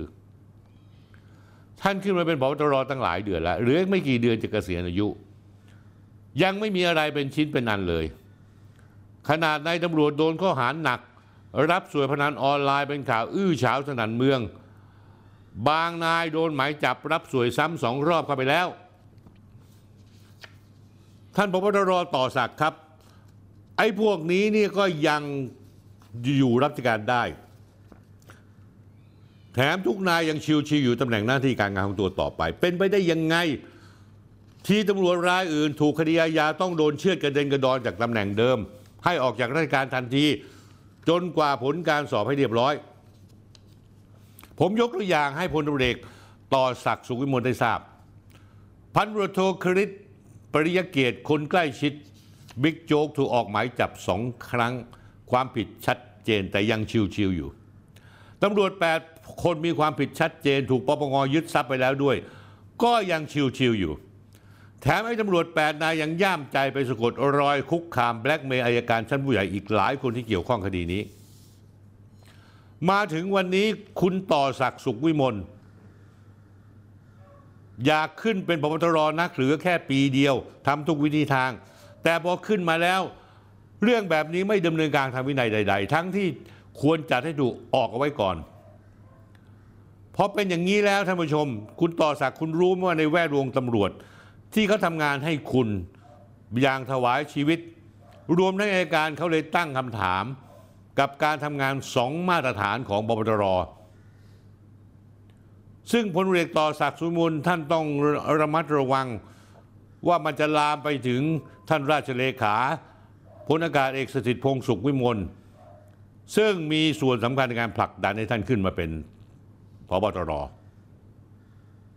สรุปแล้วคุณต่อศักดิ์ สุขวิมลท่านยังชิวๆอยู่เดินสายทำบุญเฟรนลี่ทุกคน สรุปจะให้ตำรวจและอายการอยู่กันอย่างนี้จริง ๆ เลยที่สำคัญคือลูกน้องคุณที่รุ่งมุ่งมั่นทำงานอย่างนี้เต็มที่กับถูกคุณทอดทิ้งไม่เหลียวแลเลยแม้แต่นิดเดียว หรือว่าคุณถูกใครบางคนจะแบล็กเมย์ว่าคุณเคยมีอดีตอะไรบ้าง คุณก็เลยต้องปล่อยให้มันเลยตามเลย คุณไม่ยึดถือหลักนิติธรรม ไม่ยึดถือความถูกต้องอีกต่อไปหรือไง ผมอยากรบกวนประธานกาบเรียนมาที่ท่านราชเลขาพลอากาศเอกสถิตพงษ์สุขวิมลช่วยสะกิดเตือนน้องชายท่านด้วย ว่าทำอะไรให้ถูกต้องให้เรียบร้อยโปร่งใสสักทีเพราะข้าราชการตำรวจที่ภาพลักษณ์เน่าเฟยอยู่ อมาเจอเรื่องนี้แถมไปคุกคามถึงบุคลากรของหน่วยงานอื่นอย่างอายการอีก มันยิ่งเน่าและเหม็นคลุ้งไปอีก ถึงเวลาแล้วหรือยังที่ต้องสกัดไฟลามทุ่ง อย่าปล่อยให้ใครเกิดความย่ามใจว่าตัวเองมีแบ็กดี มีคนคุ้มกลาหัว คิดจะทำอะไรก็ทำได้ไม่ต้องสนใจ ไม่ต้องเห็นหัวใครเลยท่านผู้ชมครับ น่าเสียใจไหม ความจริงคดีนี้เนี่ยเรื่องนี้ที่ไอการร้องเรียนเนี่ยตั้งคณะกรรมการสอบสวนและดำเนินคดีได้เลยนะ แล้วไอ้พันตำรวจโทที่ไปถ่ายรูปน่ะควรจะให้ออกจากราชการซะทำอย่างนี้ได้ยังไง อ๋อแน่นอนพลตำรวจสุรเชษฐ์หักพานก็จะปฏิเสธตัวยาวเลยว่า ผมไม่เกี่ยวผมไม่รู้เรื่องเขาทำกันเอง แล้วไอ้ตำรวจ 8 คนที่เป็นจำเลยเนี่ย พวกคุณมีส่วนรับรู้เห็นไหมอย่างน้อยก็หนึ่งคนละที่เป็นคนส่งเรื่องขอร้องร้องขอร้องความเป็นธรรม ร้องขอความเป็นธรรมพร้อมแนบรูปไปด้วย ไอ้พวกคุณที่แม่เป็นตำรวจนะแปดคน อายบ้างหรือเปล่าเนี่ยอาชีพคุณ ผมเนี่ยอายชิบหายเลย คุณอย่าลืมนะครับว่า เรื่องนี้เนี่ยเอามือปิดฟ้าไม่มิดหรอก ไม่มิดจริง ๆ คุณไม่จำเป็นจะต้องติดตามใครอีกแล้วคุณต้องมุ่งมั่นที่จะสู้คดีอย่างเต็มที่ ถ้าคุณคิดว่าคุณไม่ผิดท่านผู้ชมครับมีเรื่องแถมพกให้อีกนิดหนึ่งสัปดาห์ที่ผ่านมามีเรื่องน่าจับตามองเรื่องหนึ่ง คือกรณีเมื่อวันอังคารที่ 6 กุมภาพันธ์ 2567 อายการสูงสุดแถลงข่าวความคืบหน้าคดีที่อดีตอายการสูงสุด เคยมีความเห็นสั่งฟ้องในทักษิณชินวัตรในคดีหมิ่นประมาท ดูหมิ่นหรือแสดงความอาฆาตมาตร้ายพระมหากษัตริย์ พระราชินีรัชทายาทและร่วมกันเข้าไปสู่ระบบคอมพิวเตอร์ ซึ่งออกมาในช่วงเวลาใกล้เคียงกับข่าวว่า นักโทษชายทักษิณจะได้รับการพักโทษออกจากห้อง VIP ชั้น 14 โรงพยาบาลตำรวจ ให้กลับไปอยู่บ้านในวันที่ 18 กุมภาพันธ์นี้ หรืออย่างช้าคือ 22 กุมภาพันธ์นี้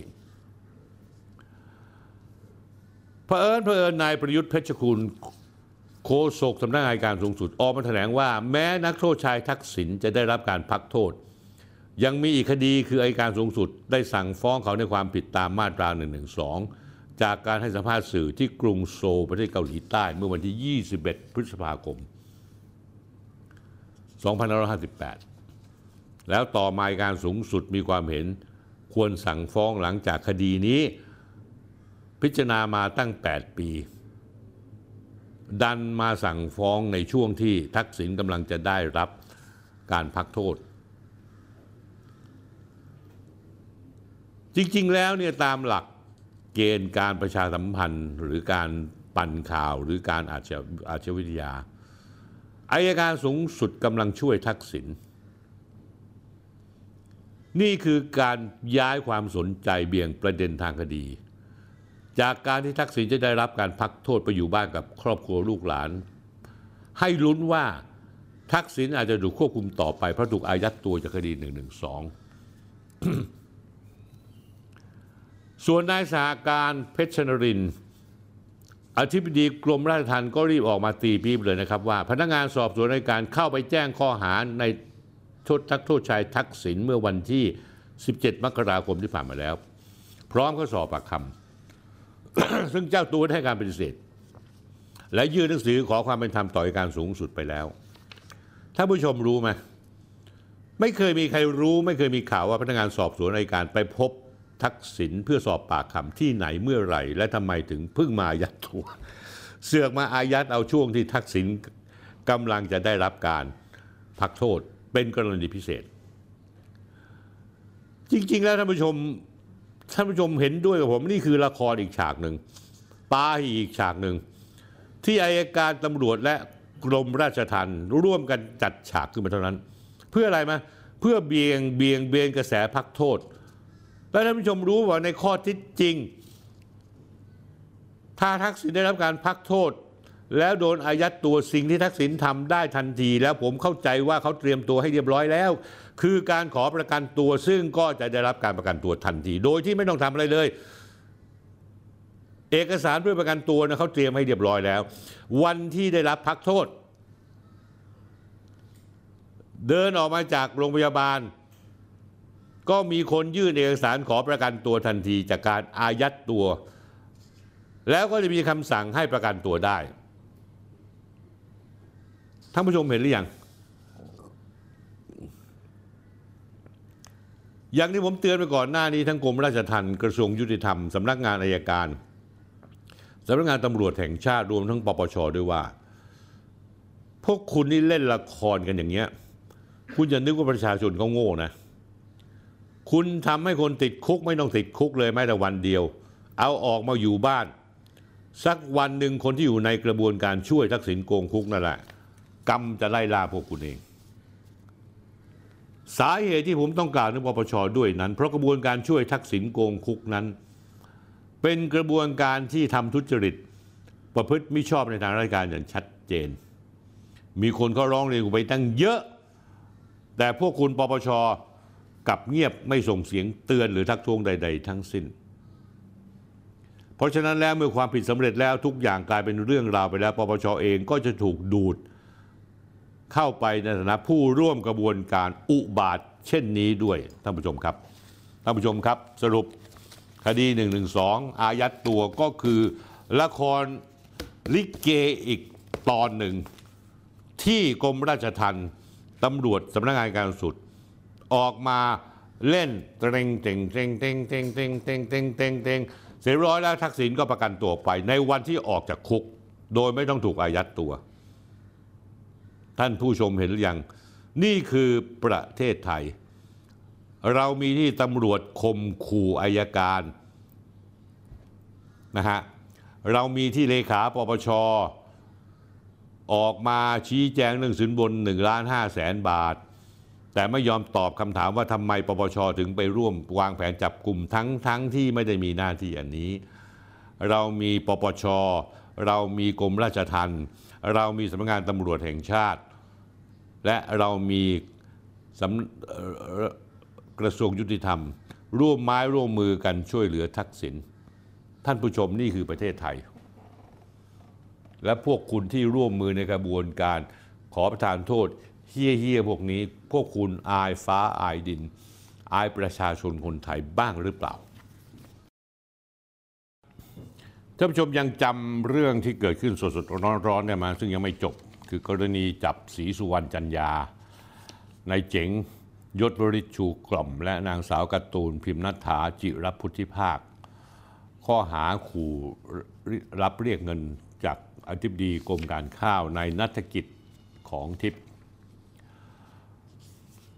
ผมได้พูดไปแล้วใช่ไหมท่านผู้ชมว่ามางานนี้เนี่ยอย่าไปมองด้านเดียว เพราะมีข้อพิรุษเยอะมาก ซึ่งจะต้องมีคนเข้ามาชี้แจงรวมทั้งกระทรวงเกษตรและสหกรณ์พูดจะไม่ทันขาดคำเลยช่วงเย็นวันเสาร์อาทิตย์ที่แล้ว 3 กุมภาพันธ์ไฟไหม้บริเวณชั้น2กระทรวงเกษตร ถนนด้านเนินนอก บริเวณห้องทำงานของนายชัยยาพรมมารัฐมนตรีช่วยเกษตร ต่อมาร้อยเอกธรรมนัฐให้สัมภาษณ์เกิดจาก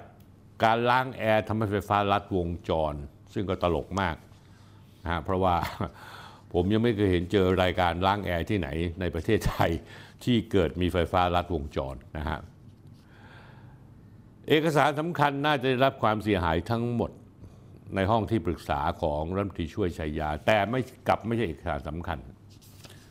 ตัวในชายชัยยาเองรัฐมนตรีช่วยเกษตรก็บอกว่าจุดเพลิงไหม้อยู่ห่างห้องทำงาน 30 เมตร ไม่มีเอกสารสำคัญอะไรเสียหายนายชัยยาก็ยังยืนยันด้วยกรณีที่จับกลุ่มนายศรีสุวรรณจันยา และเจ๋งดอกจิก แล้วก็อีกกลุ่มตบทรัพย์อธิบดีกรมข่าวนั้น ตัวเองไม่ได้เกี่ยวข้อง เพราะไม่ได้รับมอบหมายให้ดูแลกรมการข้าวนะฮะ แต่จะออกมายืนยันแบบหัวชนฝายังไง หัวชนฝาหลังชนกำแพง สุดแล้วแต่ประเภทดันด้นกันแบบไม่สนใจอะไรทั้งสิ้น กรณีรวบตัวนายศรีสุวรรณกับเจ๋ง และเหตุเพลิงไหม้ปริศนาที่กรมเกษตร มีสังคมตั้งข้อสงสัยแล้วก็สมควรจะสงสัยว่ามีใครต้องการเผาทำลายหลักฐานอะไรหรือเปล่า เพราะว่าช่วงเวลามันช่างเหมาะเจาะเหมาะเหม็งเหลือเกิน นี่ยังไม่นับคดีที่ปราบปรามหมูเถื่อน และตีนไก่เถื่อน ที่อยู่ภายใต้ความรับผิดชอบของรัฐมนตรีช่วยชัยยายด้วยท่านผู้ชมเชื่อหรือเปล่า คุณชัยยาครับรัฐมนตรีธรรมนัฐครับ ถึงวันนี้เรื่องราวที่เฉาโชว์ผ่านมาหลายเดือนแล้ว นายกเศรษฐาทวีสินบี้แล้วบี้อีกเขาเรียกว่าบี้จนเบื่อ ก็ยังไม่สามารถจับกลุ่มหรือดำเนินคดีข้าราชการที่เกี่ยวข้องได้เลยแม้แต่คนเดียว คุณธรรมนัฐครับ กรมใหญ่สองกรมกระทรวงเกษตร กรมประมงและกรมปศุสัตว์ มีหน้าที่รับผิดชอบกับเรื่องเถื่อนๆนี้โดยตรง แต่ไม่มีใครต้องเข้ามารับผิดชอบ และคุณก็ไม่ลงมาทำงานรับผิดชอบ นอกจากปริศนาเรื่องไฟไหม้แล้วทุกวันนี้ เรื่องราวที่ผ่านมาสัปดาห์กว่า การจับกลุ่มของศรีสุวรรณจันยากับเจ๋งดอกจิกและการ์ตูน ยังมีอีกหลายประเด็นปริศนาที่สร้างความงงงวยคนที่รู้เรื่องนี้เช่นกันท่านผู้ชมครับก่อนอื่นเนี่ยเราต้องพูดให้รู้เรื่องก่อนว่า อนาคตในการทำหน้าที่นักร้องของคนที่ชื่อศรีสุวรรณจันยานั้นมันถึงจุดจบอย่างสิ้นเชิงแล้วอันนี้เป็นความเข้าใจตรงกันนะฮะการพูดครั้งนี้ไม่ได้ออกมาปกป้องศรีสุวรรณจันยา แต่ข้อพิรุษที่จำเป็นต้องกล่าวถึงมีอีกมาก ข้อพิรุษข้อที่หนึ่ง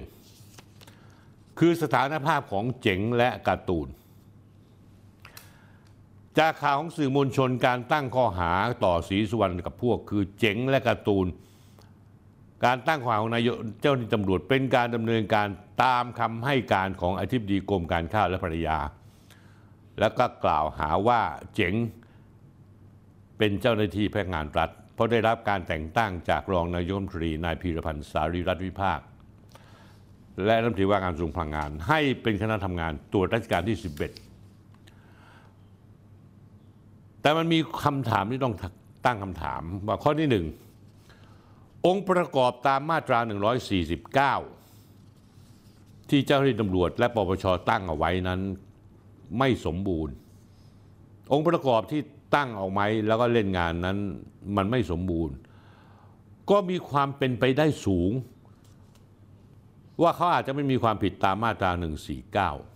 149 เพราะมาตรา 149 ระบุอย่างนี้ครับท่านผู้ชม ผู้ใดเป็นเจ้าพนักงานสมาชิกสภานิติบัญญัติแห่งรัฐ สมาชิกสภาจังหวัด สมาชิกสภาเทศบาล เรียกรับหรือยอมจะรับทรัพย์สินหรือประโยชน์อื่นใดสำหรับตนเองหรือผู้อื่นโดยมิชอบ เพื่อกระทำหรือไม่กระทำอย่างใดในตำแหน่ง ไม่ว่าการนี้จะชอบหรือไม่ชอบด้วยหน้าที่ ต้องระวางโทษจำคุกตั้งแต่ 5 ปีถึง 20 ปี หรือจำคุกตลอดชีวิต ปรับตั้งแต่ 1 0 0 0 0แบาทถึง 4 0 0 0 0 0บาท หรือประหารชีวิต จากองค์ประกอบความผิดตามบทบัญญัติดังกล่าว การที่เจ๋งจะมีความผิดตามมาตรา 149 ได้ และจะทำให้ศรีสุวรรณกับกร์ตูถูกตั้งข้อหาหนัก ขึ้นว่าร่วมกันกระทำความผิดตามมาตรา 149 กับนายเจ๋งได้นั้นท่านผู้ชมครับ ตามกฎหมายแล้วต้องมีองค์ประกอบสองประการกล่าวคือในเจ๋งต้องมีสถานะตามกฎหมายเป็นเจ้าหน้าที่พนักงานสองนายเจ๋งมีตำแหน่งตามที่รับแต่งตั้งที่นำไปใช้เรียกรับประโยชน์ เพื่อกระทำการนี้หรือไม่กระทำการอย่างใดอย่างหนึ่ง ในตำแหน่งที่ตัวเองได้รับแต่งตั้ง ท่านผู้ชมครับ ประเด็นที่ต้องถามต่อคือ เจ๋งดอกจิกและการ์ตูน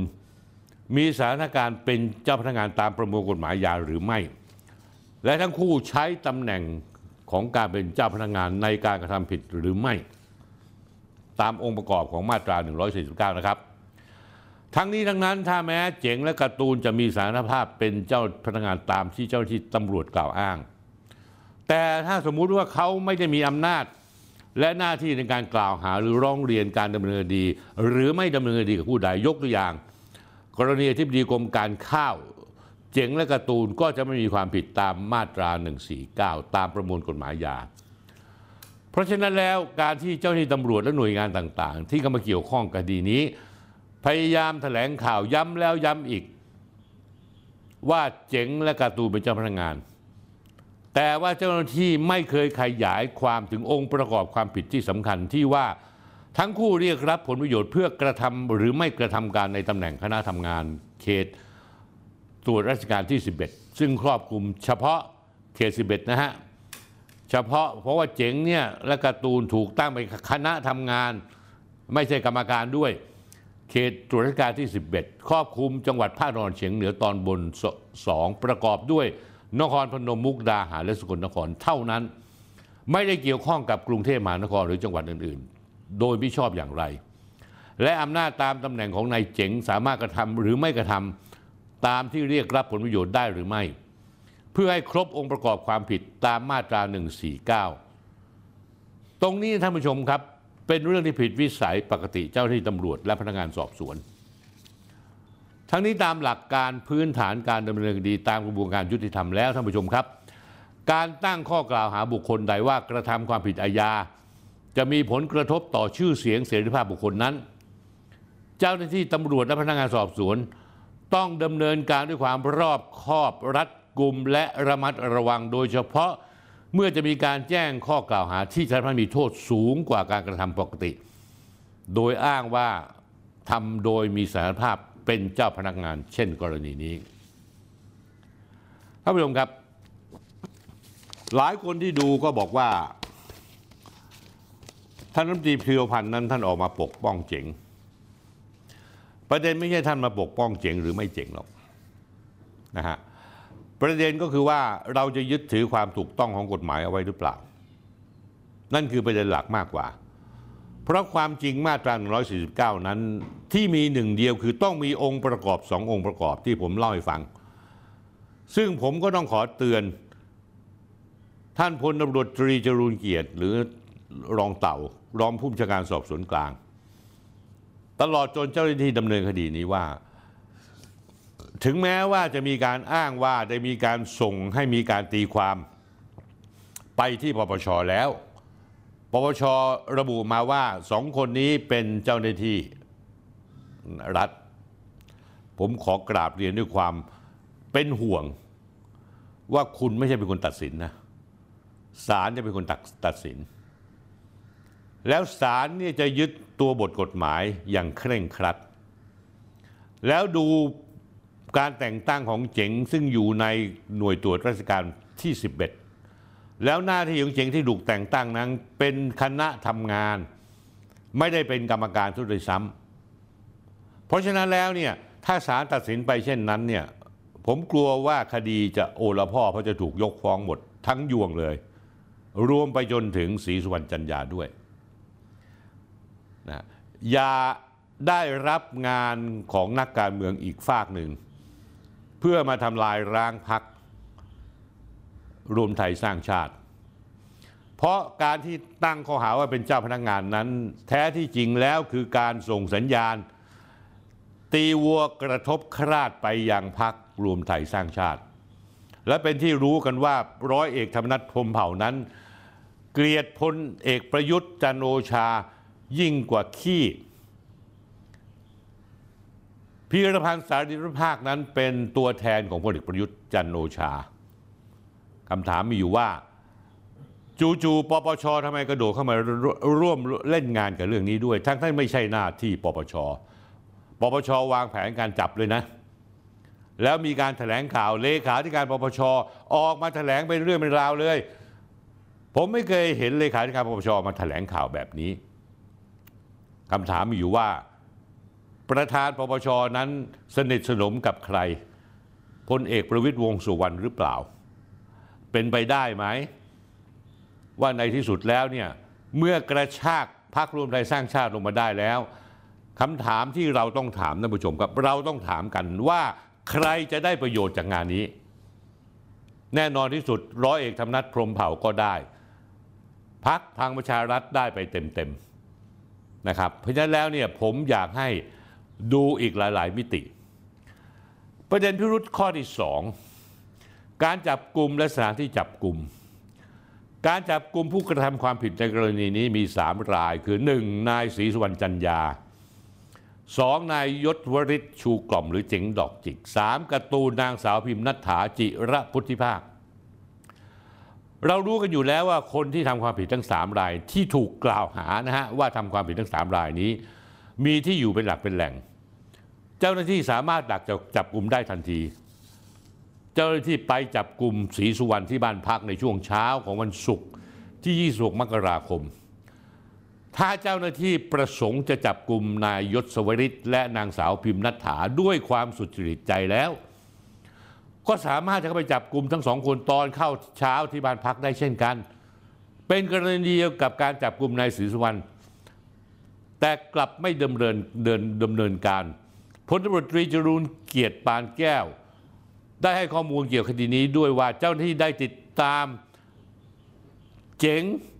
ไปยังสถานที่ต่างๆ ถึง 4 แห่ง ก่อนที่จะมาเตรียมจับกลุ่มนายเจ๋งและนางสาวการ์ตูนที่ทำเนียบรัฐบาลท่านผู้ชมครับมันพิลึกไหมก็คุณติดตามเขาถึง 4 แห่ง คุณสามารถจะจับเขาได้ทุกเมื่อทำไมคุณไม่ขับรถ แล้วก็เรียกเขาจอดรถ แล้วก็จับกลุ่มเขายื่นหมายจับให้เขาเลย สิ้นเรื่องสิ้นราว ถ้าคุณบริสุทธิ์ใจจริง ๆ ครับท่านรองจรูนเกียรติ จับกลุ่มเจ๋งการ์ตูนดำเนินการได้ก่อนจะเดินทางมาถึงทำเนียบรัฐบาล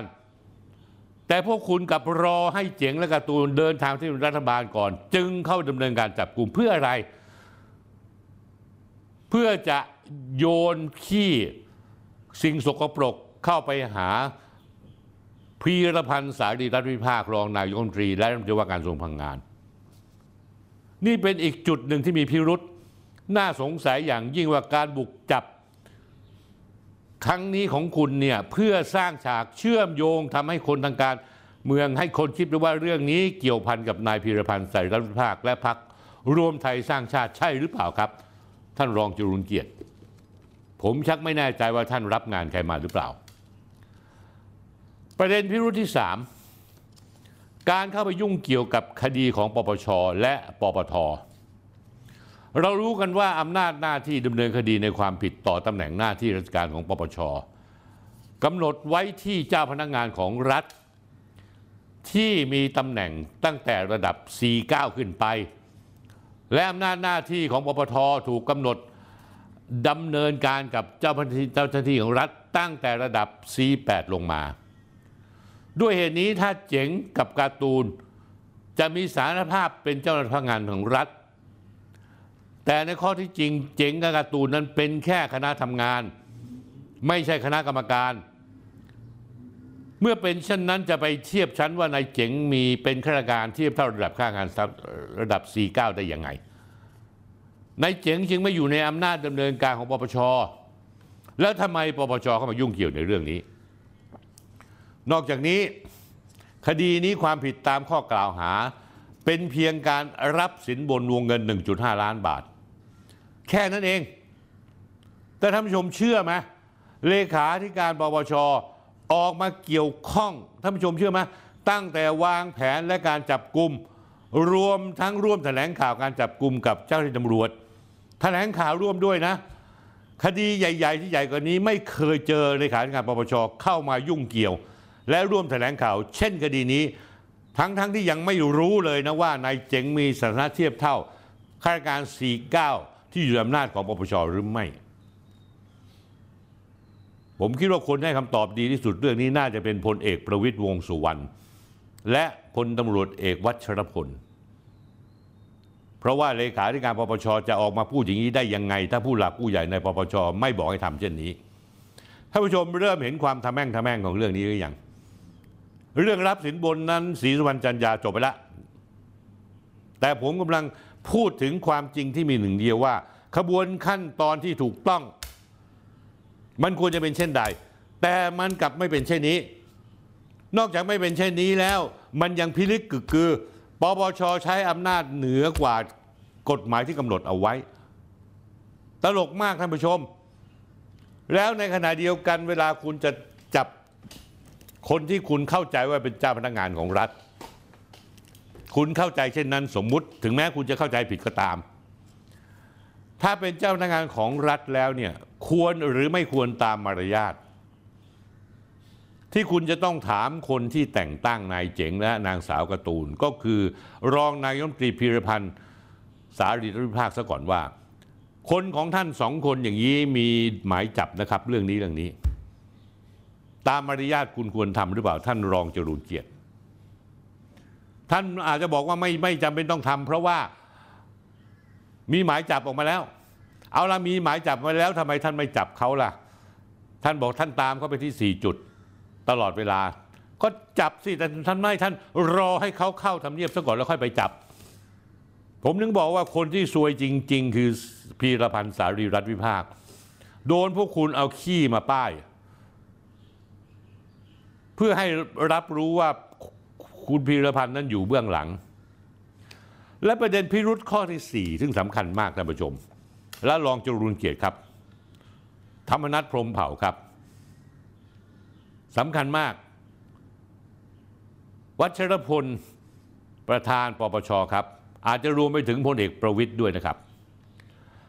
ทำไมพวกคุณถึงไม่เดิมดำเนินคดีกับอธิบดีกรมการข้าวและภรรยา จากข้อที่จริงที่เผยแพร่มาสู่สื่อมวลชน ปรากฏว่าในนัฐกิจของของทิพย์อธิบดีกรมการข้าว และนางภรรยานางธัญรัตน์ชัยสิริคุณากร ออกมายอมรับพร้อมกับให้การว่าได้นำเงินให้ในายศรีสุวรรณผ่านการติดต่อของนายเจ๋ง เพื่อไม่ต้องการให้ศรีสุวรรณร้องเรียนการกระทำทุจริตของทิบดีกรมการข้าว ก็เท่ากับคุณยอมรับแล้วไม่ใช่เหรือว่าเจ้าหน้าที่รัฐได้ให้เงินนายศรีสุวรรณ ผ่านนายเจ๋งเพื่อต้องการมิให้นายศรีสุวรรณร้องเรียนตนเอง และก็ถือว่าเป็นการกระทำที่สำเร็จผลแล้วตั้งแต่ก่อนเข้าพบเจ้าหน้าที่ตำรวจ ไม่ใช่การล่อซื้อ คุณแก้เกมด้วยการอ้างว่าเป็นการล่อซื้อ ข้ออ้างนี่ขอประทานโทษท่านรองจุเรียนแม่งสะทุนมาก คนที่ไม่รู้เรื่องกฎหมายยังรู้เลยว่าคุณนี่กำลังช่วยอธิบดีกรมการข้าว แล้วที่ทราบมาอธิบดีกรมการข้าวมีเรื่องร้องเรียนนายชัยยาท่านที่ช่วยก็มีเรื่องร้องเรียนเรื่องกรมฝนหลวง ข้อร้องเรียนมีเยอะแยะหมดทำไมปปชถึงไม่ลงไปจับเรื่องนี้ล่ะทำไมถึงกันที่ดีกรมการข้าวออกคำร้องเรียนทุกอย่างเมื่อเรื่องเกิดขึ้นตำรวจต้องพิจารณาทุกข้อร้องเรียนไม่ใช่เหรอปปชก็ต้องพิจารณาไม่ใช่เหรอ ซึ่งคุณผิดพลาดตั้งแต่ต้น คุณเข้ามาเสือกเรื่องนี้ทำไมปปชที่คุณเข้ามาเสือกเพราะคุณได้รับงานมาเฮ้ยต้องทำอย่างนี้นะเฮ้ยเลขาปปชมาแถลงข่าวเลย สินบนล้านห้าแสนบาทเลขาปปชแม่งออกมาแถลงข่าวท่านผู้ชมว่าแม่งตลกไหมเรื่องนี้ นี่ผมดูละครกรมราชทัณฑ์ยังไม่พอนะ ผมยังได้ดูละครของสำนักงานปปชแล้วท่านผู้ชมแล้วจะให้ผมเชื่อใจปปชได้ยังไง เพราะฉะนั้นแล้วถ้านายเจ๋งเป็นเจ้าพนักงาน มีตำแหน่งหน้าที่ให้คุณให้โทษได้ ก็ต้องถือว่าที่ดีกรมการข้าวและภรรยา ร่วมกันให้สินบนเจ้าพนักงาน อันเป็นความผิดสำเร็จแล้วตามมาตรา 144 ตามประมวลกฎหมายอาญาแล้วด้วยเช่นกัน แต่ท่านผู้ชมครับ ไม่ปรากฏว่าเจ้าที่ตำรวจจะดำเนินคดีกับที่ดีกรมการข้าวตามมาตรา 144 อ้างข้อกล่าวอ้างเหตุผลสถุนสถุนว่ามันเป็นการล่อซื้อเพื่อปกป้องศักดิ์ศรีมีที่ไหนอย่างนี้ มาตรา 144 ระบุอย่างนี้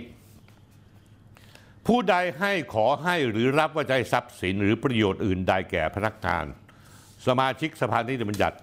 สมาชิกสภาหรือสมาชิกสภาเทศบาล หรือจูงใจให้กระทำไม่กระทำการ หรือประวิงการกระทำอันมิชอบด้วยหน้าที่ ต้องระวางโทษจำคุกไม่เกิน 5 ปี ปรับไม่เกิน 1 0 0 0 0แสนบาท หรือทั้งปรับทั้งจำเอาละอ่านมาตรา 114 แล้วเนี่ยจะนำไปสู่ประเด็นข้อพิรุษข้อที่ 5 ข้อที่ 5 นี้ข้อพิรุษตำรวจ พยายามปปชเบียงเบนประเด็นการทำผิดของอธิบดีกรมการข้าว คดีนี้ท่านผู้ชมครับ อธิบดีกรมการข้าวอ้างว่าถูกคมคูว่าจะร้องเรียนให้มีการสอบสวนการกระทำทุจริต ซึ่งอธิบดีกรมการข้าวข้าราชการ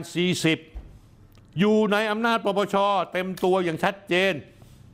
เพราะฉะนั้นการเข้ามามีส่วนเกี่ยวข้องปปช ก็น่าที่จะควรเข้ามาดำเนินการในส่วนอธิบดีกรมการข้าว แต่เลขาธิการปปชหน้าด้านกับไม่กล่าวถึงประเด็นการกระทำของที่มีกรมการข้าวที่ถูกร้องเรียนเลย นอกจากนี้ท่านผู้ชมรู้เปล่าว่า เจ้าหน้าที่ตำรวจและปปทก็หลีกเลี่ยงในการพูดถึงประเด็นกล่าวหาเรื่องการทำทุจริตของที่ดีกรมการข้าว อันเป็นสาเหตุทำให้เกิดการเรียกรับทรัพย์สินจากนายศรีสุวรรณและพวก แม้ว่าอธิบดีกรมการข้าเป็นผู้ถูกเรียกผลประโยชน์ แต่ท่านผู้ชมครับ ไม่ได้แปลว่าที่ดีกรมการข้าพ้นจากความผิด ด้วยคำพูดที่อ้างว่าถูกเรียกสินบน เพราะฉะนั้นตัวเองจึงเป็นผู้บริสุทธิ์ ไม่ใช่ทิบดีกรมข้าวยังไม่ได้เป็นผู้บริสุทธิ์ ต้องเข้าไปตรวจสอบสอบสวน รวมไปถึงทรัพย์สมบัติของภรรยาที่มีตั้งไม่รู้กี่บริษัท บางบริษัทมีเงินนับร้อยร้อยล้านบาท คุณต้องไปตรวจสอบว่าเงินพวกนี้มาจากไหน แล้วข้อกล่าวหาที่มีคำร้องเรียนเยอะแยะไปหมดเนี่ยมีมูลหรือไม่มีมูลท่านผู้ชมผมสรุปอย่างนี้ด้วยกัน เหตุพิรุษและปริศนาเหล่านี้ตอกย้ำซ้ำด้วยไฟไหม้อีกอย่าง แม่งบังเอิญจริง ๆ โหมไหม้กระทรวงเกษตร ในเวลาพอเหมาะพอเจาะ แล้วอ้างโดยรัฐมนตรีว่าการกระทรวงเกษตร ซึ่งแม่งเป็นผมพูดอย่างพวกช่างแอร์ทั้งหมดเยอะแยะแล้ว คนที่ทำแอร์ประจำที่ออฟฟิศเขาบอกมีที่ไหนการล้างแอร์แล้วไฟฟ้ารัดวงจร ไม่มี มันทำให้ท่านผู้ชมใช้ปัญญาคิดนิดหนึ่งพวกเราฉุกคิดไม่ได้ว่างานนี้ไม่ปกติ หน่วยงานที่เกี่ยวข้องทั้งเจ้าหน้าที่ตำรวจ ปปช และปปท พวกคุณต้องเดินหน้าทำความจริงให้ปรากฏ พิสูจน์ข้อเท็จจริงและข้อพิรุธทั้งหมดนี้ ให้ประชาชนหายสงสัย ที่สำคัญที่สุดทำไมคุณถึงไม่ตรวจสอบอธิบดีกรมการข้าวเลยแม้แต่นิดเดียวครับท่านผู้ชมว่ามันทำแม่งทำแม่งไหมแล้วผมจะบอกให้ท่านผู้ชมทราบท่านผู้ชมคงจะเห็นด้วยกับผม วันนี้ถ้าผมติด ให้คนเข้ามาออกความเห็นว่า ท่านผู้ชมเชื่อถือรัฐมนตรีว่าการกระทรวงธรรมนัฐพรมเผ่ารัฐมนตรีช่วยชัยยาเนี่ย เชื่อว่าเขาซื่อสัตย์สุจริต หรือว่าเขาไม่ซื่อสัตย์สุจริต ผมไม่ต้องเล่าให้ฟังนะครับ ผมรู้ความคำตอบในใจผมแล้วถ้าจะท้าทายผมเดี๋ยวผมจะตั้งโพลขึ้นมา และเอาคำถามนี้ออกมา ให้ประชาชนลงคะแนนเสียง เอาไหมครับ ร้อยเอกธรรมนัฐพรมเผ่า และปปช ท่านผู้ชมครับ เรื่องที่ผมจะพูดเรื่องนี้เนี่ยผมพูดมาแล้วสิบเดือนที่แล้วท่านผู้ชม ตั้งแต่ตอนที่ 185 ออกอากาศเมื่อวันศุกร์ที่ 14 เมษายน 2566 อีกสองเดือนจะครบปีพอดี ผมไม่เคยนึกเลยนะหรือว่าผมจะหยิบเรื่องนี้ขึ้นมาพูดอีกครั้งหนึ่งมันเป็นเรื่องที่เลวทรามต่ำช้าและบัดซบมาก นั่นคือการแต่งตั้ง อธิการบดีมสทขึ้นมา ซึ่งผ่านการคัดสรรเรียบร้อย และมติก็มีเรียบร้อยแล้วเจ็ดปีไม่ได้รับการแต่งตั้ง สภามหาลัยของมสทเนี่ยยื้อเรื่องนี้มาตลอด ทั้งนั้มีข้อกฎหมายหลายข้อกฎหมาย ระบุชัดเจนว่าสามารถตั้งได้ รัฐมนตรีว่าการทรงอวเคยสั่งตั้งแต่สมัยอเนกเหล่าธรรมทัศน์และมาจนถึงปัจจุบันนี้เป็นของคนภูมิใจไทย สั่งไปแล้วทั้งหมด4 5ครั้ง 6 ครั้งแล้ว แต่ไอ้พวกกรรมการสภามหาลัยเนี่ยมันก็ยังดื้อแพ่งอยู่นะฮะเขาสรรหากรรมเขาสรรหาธิการบดีเมื่อวันที่ 30 มีนาคม 2560 เกือบ 7 ปีที่แล้ว และเขาได้ว่าที่อธิการบดีคนใหม่ชื่อรองศาสตราจารย์ ดรวรรณธรรมการจนะสุวรรณยังไม่สามารถทำงานได้ท่านผู้ชมเชื่อไหมท่านผู้ชมทั้งหมดเนี่ยไอ้พวกสภามหาลัยเนี่ยจะมีความรู้มากวิชาแก่กล้า แต่คนที่อยู่ในนั้นเนี่ยล้วนแล้วแต่มีอคติทิฏฐิมานะ อันนำไปสู่การเล่นพวกเล่นพ้องต่าง ๆ ผมจะเล่าให้ฟัง ประเด็นคือไงครับท่านผู้ชม ไม่มสทเนี่ยนะแต่ไหนแต่ไรมีผู้มีทธิพลตัวใหญ่ ที่เป็นทั้งอธิการบดีผู้ก่อตั้ง และดำรงตำแหน่งนายกสภามหาลัยมาต่อเนื่องคือนายวิจิตศรีสะอ้านนายวิจิตนั้นเสียชีวิตไปแล้วเมื่อ 30 กันยายน 2566 89 ปี นั่งอยู่แม่งตรงนั้นน่ะจนกระทั่งตายไปคาเก้าอี้เลย แต่จากจากการจากไปนายวิจิตเป็นเวลา5-6เดือนแล้ว เปลี่ยนตัวรัฐมนตรีว่าการทรงอุดมศึกษาอวจากอเนกเหล่าธรรมทัศน์มาเป็นสุภมาศอิสระพักดีจากพรรคภูมิใจไทย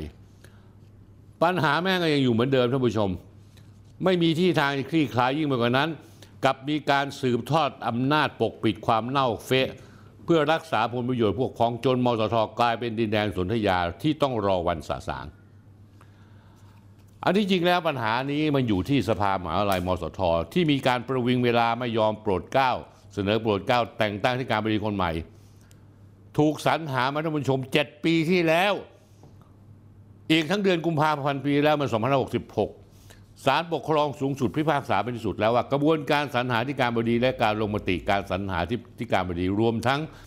คุณสมบัติของดร รองศาสตราจารย์วรรณธรรม การจนาสุวรรณนั้นชอบด้วยกฎหมายทุกประการ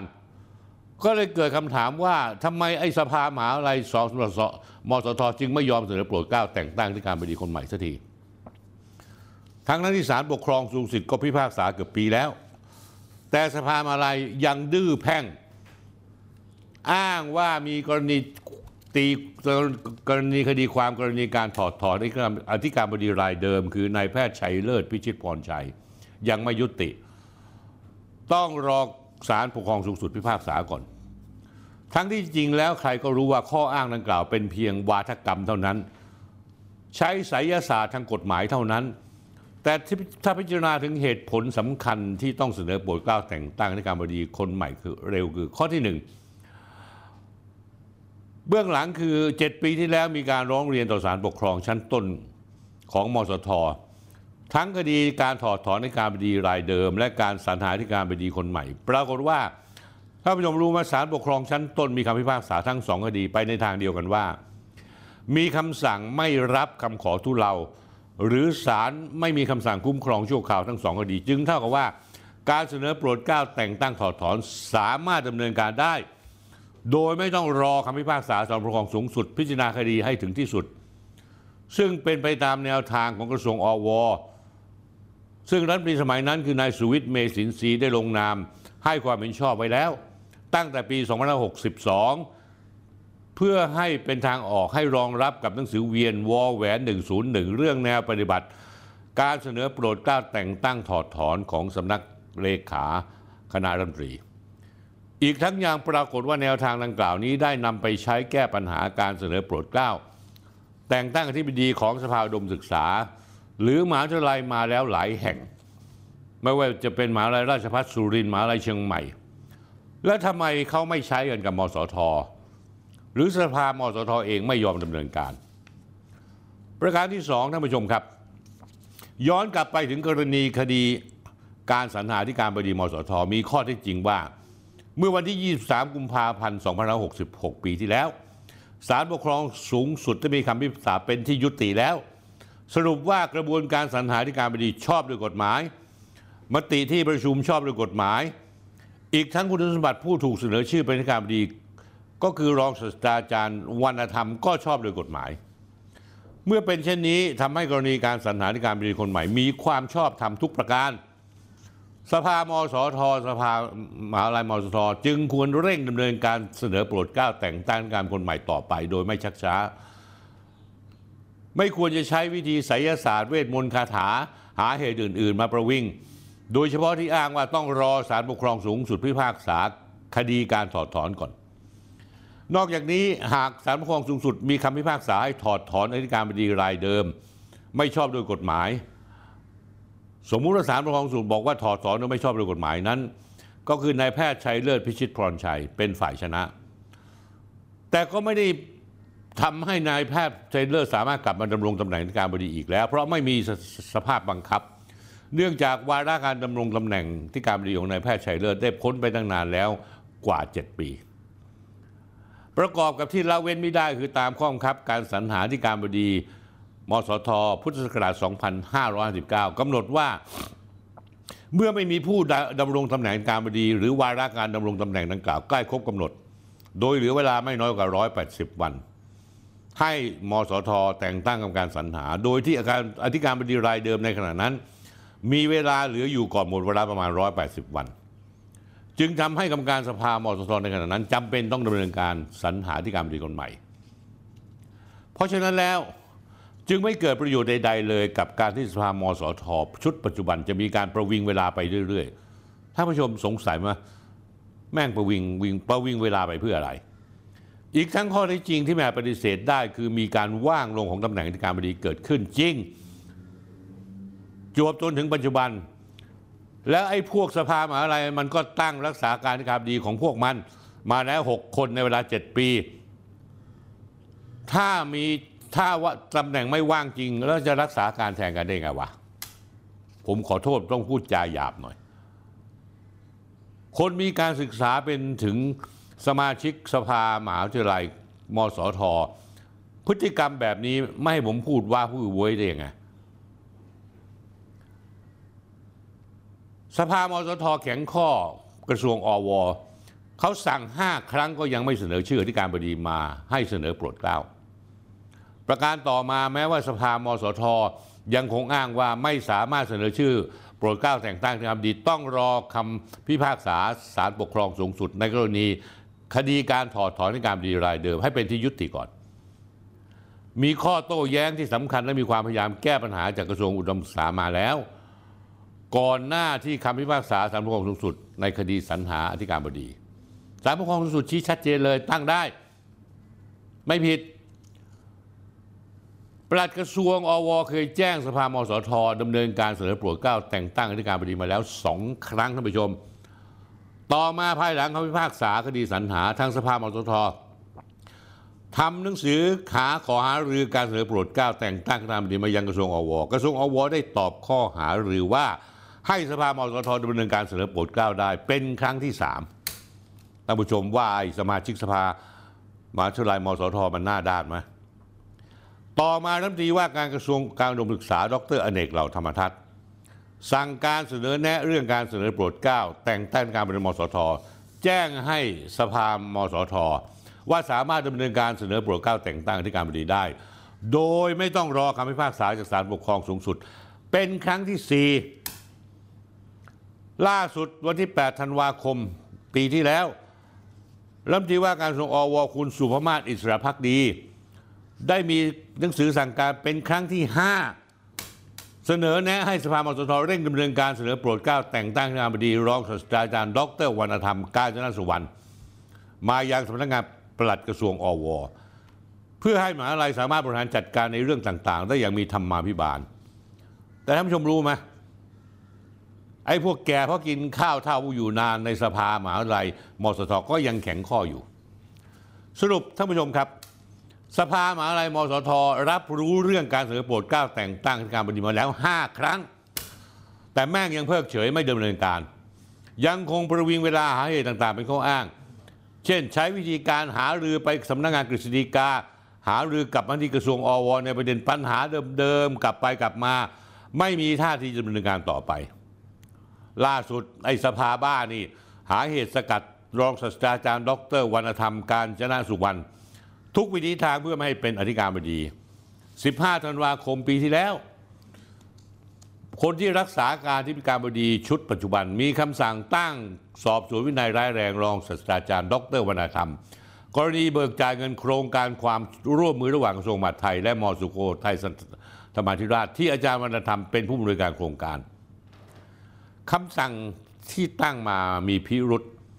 เห็นได้ชัดว่าผู้บริหารมสทน่าจะมีพฤติการกันแกล้งอาจารย์วรรณธรรม ให้ได้รับโทษวินัยและมีมนทินมัวหมอง อันอาจเป็นเหตุให้ไม่สามารถเสนอขอโปรดเกล้าแต่งตั้งให้ดำรงที่การบดีได้ ที่น่าสนใจท่านผู้ชมอยากรู้ไหมล่ะ มีเรื่องอะไรกันที่เป็นเรื่องที่ไม่ยอมที่ยอมไม่ได้ที่บรรดามาเฟียมสท จะให้รองศาสตราจารย์ดรวรรณธรรม มาดำรงตำแหน่งการบดี ตั้งเจ็ดปีไม่ยอมตั้ง เรื่องต่อไปนี้มีที่มาที่ไปท่านผู้ชมครับ เคยตกเป็นข่าวดังมาสมัยตั้งแต่ศาสตราจารย์ ดรวิจิตรศรีสะอ้านยังมีชีวิตอยู่ เป็นข่าวหลายเรื่อง และสภามอตทก็ยังดำเนินการต่ออย่างไม่สะทกสถาน เกรงกลัวกฎหมายได้อย่างใด วันนี้ผมจะนำมาวิเคราะห์ผลประโยชน์มือมาที่ดูดี แต่ผิดกฎหมายมโหฬารคือกรณีที่มสทนำเงินรายได้ไปให้บริษัทหลักทรัพย์จัดการ คิดเป็นจำนวนเงินกว่า 5,500 ล้านบาท ตั้งแต่ปี 2561 เป็นต้นมา สภามสทและคณะกรรมการบริหารมีมติเห็นชอบ และดำเนินการนำเงินรายได้และทรัพย์สินของมหาลัย25,500 ล้านบาท นั่นคือสภามสทนะครับ สภามหาวิทยาลัยและก็คณะกรรมการบริหาร ไปลงทุนกับบริษัทเงินทุนหลักทรัพย์จัดการกองทุน โดยมีการเพิ่มการลงทุนเป็นระยะระยะ 2562 ลงทุนไป 2,000 ล้าน 63 500 ล้าน 64 1,500 ล้าน 65,500 ล้านบาท รวมเป็นทั้งสิ้น 5,500 ล้านบาท ซึ่งผมไม่รู้ว่าการไปลงทุนในกองทุนพวกนี้มีผลประโยชน์ตอบแทนอะไรหรือเปล่า และถ้าเกิดมีมันเข้ากระเป๋าสุนัขตัวไหนมสทชี้แจงมาบอกว่า มหาวิทยาลัยได้รับผลตอบแทนในระยะเวลา 4 ปี เป็นเงินทั้งสิ้น 226 ล้านบาท คิดเป็นอัตราตอบแทนเฉลี่ยร้อยละ 2.44 ถึง 4.40เขาอ้างว่าสูงกว่าดอกเบี้ยเงินฝาก แต่การดำเนินการดังกล่าวมีความสุ่มเสี่ยงว่าจะไม่ชอบด้วยกฎหมาย ไม่เป็นไปตามระเบียบแบบแผนของทางราชการ และมีพฤติการที่ขัดต่อระเบียบราชการ ยกตัวอย่างพระราชบัญญัติวินัยการเงินและการคลังของรัฐ พศ 2561 มาตรา 7 มาตรา 44 และมาตรา 47กำหนดไว้โดยสรุปว่า การบริหารจัดการทรัพย์สินหรือเงินของหน่วยงานรัฐที่อยู่ในความครอบครองดูแลรักษาของหน่วยงานรัฐ ต้องกระทำด้วยความระมัดระวังและรอบคอบ โดยมีการบริหารความเสี่ยงที่เหมาะสม และต้องไม่ก่อให้เกิดความเสียหายแก่ทรัพย์สินนั้น แต่ถ้าว่าท่านผู้ชมครับรู้มาเกิดอะไรขึ้น ไอ้สภามสทกับออกข้อบังคับมสทว่าด้วยการบริหารเงิน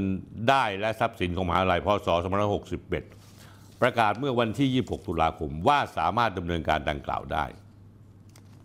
นอกจากนี้แล้ว 25 ธันวาคม 2561 5 ปีที่แล้ว 6 6 ปีที่แล้ว ยังมีมติอนุมัติให้มสทดำเนินการจ้างบริษัทจัดการกองทุน ให้เป็นผู้นำเงินได้ของมสทไปจัด การลงทุนเพื่อหาผลประโยชน์ให้กับมสท และอนุมัติวงเงินการลงทุน และกรอบนโยบายการลงทุน และข้อจำกัดการลงทุนอีกด้วย กล่าวโดยสรุปท่านผู้ชมครับ การที่สภามสท ตั้งแต่สมัยดรวิจิตรศรีสะอ้านนำเงินรายได้ของมสท ไปให้บริษัทหลักทรัพย์จัดการกองทุนจำนวน 4 แห่ง เป็นเงิน 5,500 ล้านบาท ยังไม่นับกับการที่นำรายได้ของมหาลัยไปลงทุนประเภทหุ้นกู้อีกกว่า 361 ล้านบาท ท่านผู้ชมรู้ใช่ไหมภาวะหุ้นกู้ในประเทศไทยตอนนี้ เป๋ไปแล้ว มีอยู่หลายอันเลยที่ไม่สามารถจะจ่ายเงินคืนหุ้นหุ้นกู้ได้ การกระทำเหล่านั้นอาจจะเป็นการดำเนินการที่ไม่ชอบโดยกฎหมาย ทั้งๆทที่มีการแจ้งข้อเท็จจริงต่าง ๆ จากกองกฎหมาย และเสนอวาระที่ประชุม แต่ก็ละเลยเพิกเฉยเอาเรื่องนี้ท่านผู้ชมครับ ถ้ามีการสอบสวนสืบสวนขุดคุยย้อนหลังว่าบรรดาสภามสท รวมทั้งคณะกรรมการการเงินและทรัพย์สิน หรือคณะกรรมการบริหารเงินรายได้ และทรัพย์สินมสท ซึ่งมีเจตนาช่วยกันเอาเงินรายได้มสท ไปลงทุนโดยไม่มีอำนาจตามกฎหมาย และได้ดำเนินการก่อนมีการประกาศใช้ข้อบังคับการเงิน เอื้อประโยชน์ให้กับบริษัทหลักทรัพย์จัดการกองทุนจำนวน 4 ราย ก็สุ่มเสี่ยงว่าจะต้องโดนคดีความร้ายแรงในหลายข้อหา อาจจะมีคนบางคนติดคุกติดตารางมาด้วย พื่อให้ท่านผู้ชมเนี่ยสบายใจว่าที่นี่โปร่งใส ผมจะเอาภาพกรรมการสภามสทแล้วเอาชื่อให้ชมนะครับ ว่าหลังจากดรวิจิตศรีชาติเสียชีวิตแล้วมีใครบ้าง มีหนึ่งนายนิรันดร์จงวุฒิเวศอุปนายกทำหน้าที่แทนนายกสภามสทสองนายเขมทัศน์พลเดชสามนางสาวทัศนาบุญทองสี่นายประสาทสืบค้า ห้านายนนทพลนิ่มสมบุญหกนางปราณีสังขตวัฒน์เจ็ดนายมานิตจุมปาแปดนายยืนผู้วรวันและเก้านายสิริการเจริญการการเจริญดี ซึ่งเป็นอดีตเจ้าพนักงานระดับสูงของธนาคารแห่งประเทศไทย ทีนี้ท่านผู้ชมถึงบางอ้ออย่างว่าทำไมมสทมหาลัยเปิดของรัฐแห่งเดียวของประเทศไทย ปัจจุบันท่านผู้ชมรู้ไหมฮะ มีข้าราชการอยู่ 2,500 คน มีนักศึกษารวมทุกชั้นปีละ 60,000ถึง80,000 คนท่านผู้ชมรู้ว่ามสทมีคนเรียนจบไปแล้ว2ล้าน5แสนคน จากจำนวนผู้สมัคร 5 ล้านคนทำไมถึงไม่มีการแต่งตั้งในการบริตัวจริงมาเกือบ 7 ปีเต็มๆ แม่งรักษาการอยู่ทุกปีอะเอาพวกคนของสภามสทมานั่งรักษาการ รักษาการรักษาการต่อไป ไม่มีทีท่าจะสิ้นสุด ให้พวกคุณไม่นะไม่อายบ้างเหรอวะ ให้ตายหาแต่ละคนที่ผมรู้จักดี อาจจะไม่มากแต่สิริการเจริญดี คุณไม่อายบ้างเหรอแล้วผมก็ไม่รู้ว่าการเอาไปลงทุนกองทุนนี่เป็นความคิดของคุณหรือเปล่า เพราะคุณมาจากแบงก์ชาติ คนที่ได้รับเลือกอย่างถูกต้อง อาจจะต้องกลับเข้ามาเข้ามาเก็บขี้กวาดขยะที่ซุกไว้ใต้พรมก็ทำไม่ได้สักที กลายเป็นปัญหาคาราคาสัง ที่ยื้อเยื้อยาวนานกระทบต่อทั้งคณาจารย์บุคลากรไปจนถึงนักศึกษา และประเทศชาติอย่างประเมินไม่ได้ จริงๆแล้วเรื่องนี้ผมเล่าผ่านรายการนี้ได้ไม่หมด แต่ข้อมูลระดับ Exclusive ทั้งหลายเกี่ยวเรื่องนี้ ผมจะนำเสนอเรื่องราวผ่านช่องทางสนที่ X ไม่ว่าจะเป็นเว็บไซต์ Facebook TikTok แอปพลิเคชันของเราให้คอยติดตามกันต่อไป แล้วผมกำลังจะบอกท่าน สมาชิกสภา มหาวิทยาลัยมสทที่ผมเอ่ยชื่อไปนะขณะนี้ผมตั้งทีมทนายความ และอาจจะยื่นเรื่องนี้ต่อปปชให้กล่าวหาพวกคุณสักไม่ต้องกล่าวหา ให้ปปชตรวจสอบดีว่าไอ้พวกคุณ 11 คนที่อยู่ในนี้เนี่ยทำถูกต้องกฎตามกฎหมายหรือเปล่าที่การเอาเงินของมสทไปลงทุน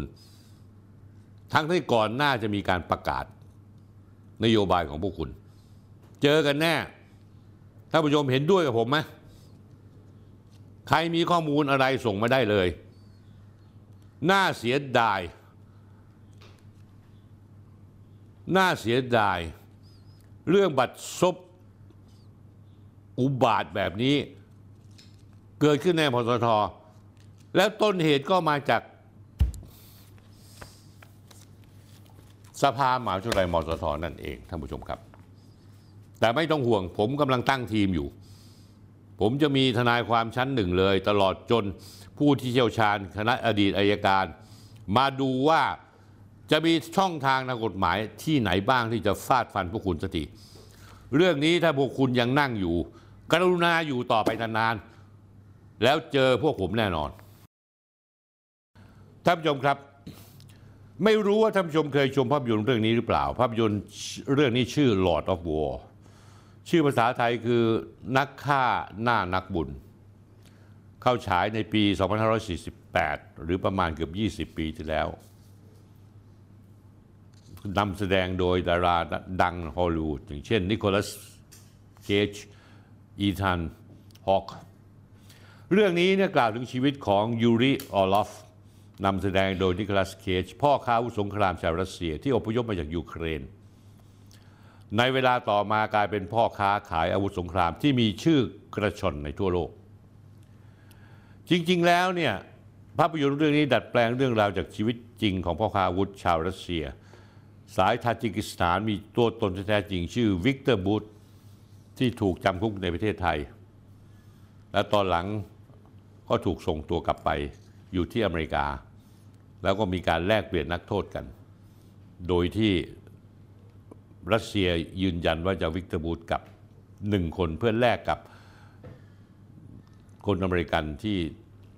ติดคุกอยู่รัสเซียสองสามคน ใครที่โตไม่ทันจำไม่ได้ ผมจะเล่าให้ฟังว่า ภายหลังสหภาพโซเวียตล่มสลาย วิกเตอร์บูธเนี่ยชาวเร่ขายอาวุธอดีตของอดีตสหภาพโซเวียตไปกองกำลังประเทศต่าง ๆ ทั่วโลก ไม่สนว่าเป็นใคร สนอย่างเดียวคือมีเงินจ่ายเขาไหม ไม่ว่าจะเป็นทวีปแอฟริกา ไม่ว่าจะเป็นเซียร่าลีออน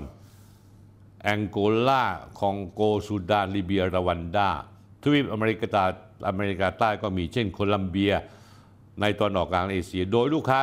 คือกลุ่มอัลกออิดะห์ตอลิบัน รวมทั้งกลุ่มติดอาวุธต่าง ๆ ในอัฟกานิสถานเป็นต้น ในแวดวงความมั่นคงบูธได้รับฉายาว่าพ่อค้าแห่งความตาย ภาษาอังกฤษเขาเรียกว่า merchant of death และกลายเป็นผู้ที่ถูกหมายหัวจากสหรัฐอเมริกาจนในที่สุดก็มาจนมุมที่เมืองไทยในปี 2551 บูธถูกจับตัวที่กรุงเทพเมื่อวันที่ 6 มีนาคม 2551 ตามหมายจับของอินเตอร์โพลด้วยข้อหาขนส่งอาวุธสงครามให้กระบวนการค้ายาเสพติดในโคลัมเบีย ต่อมา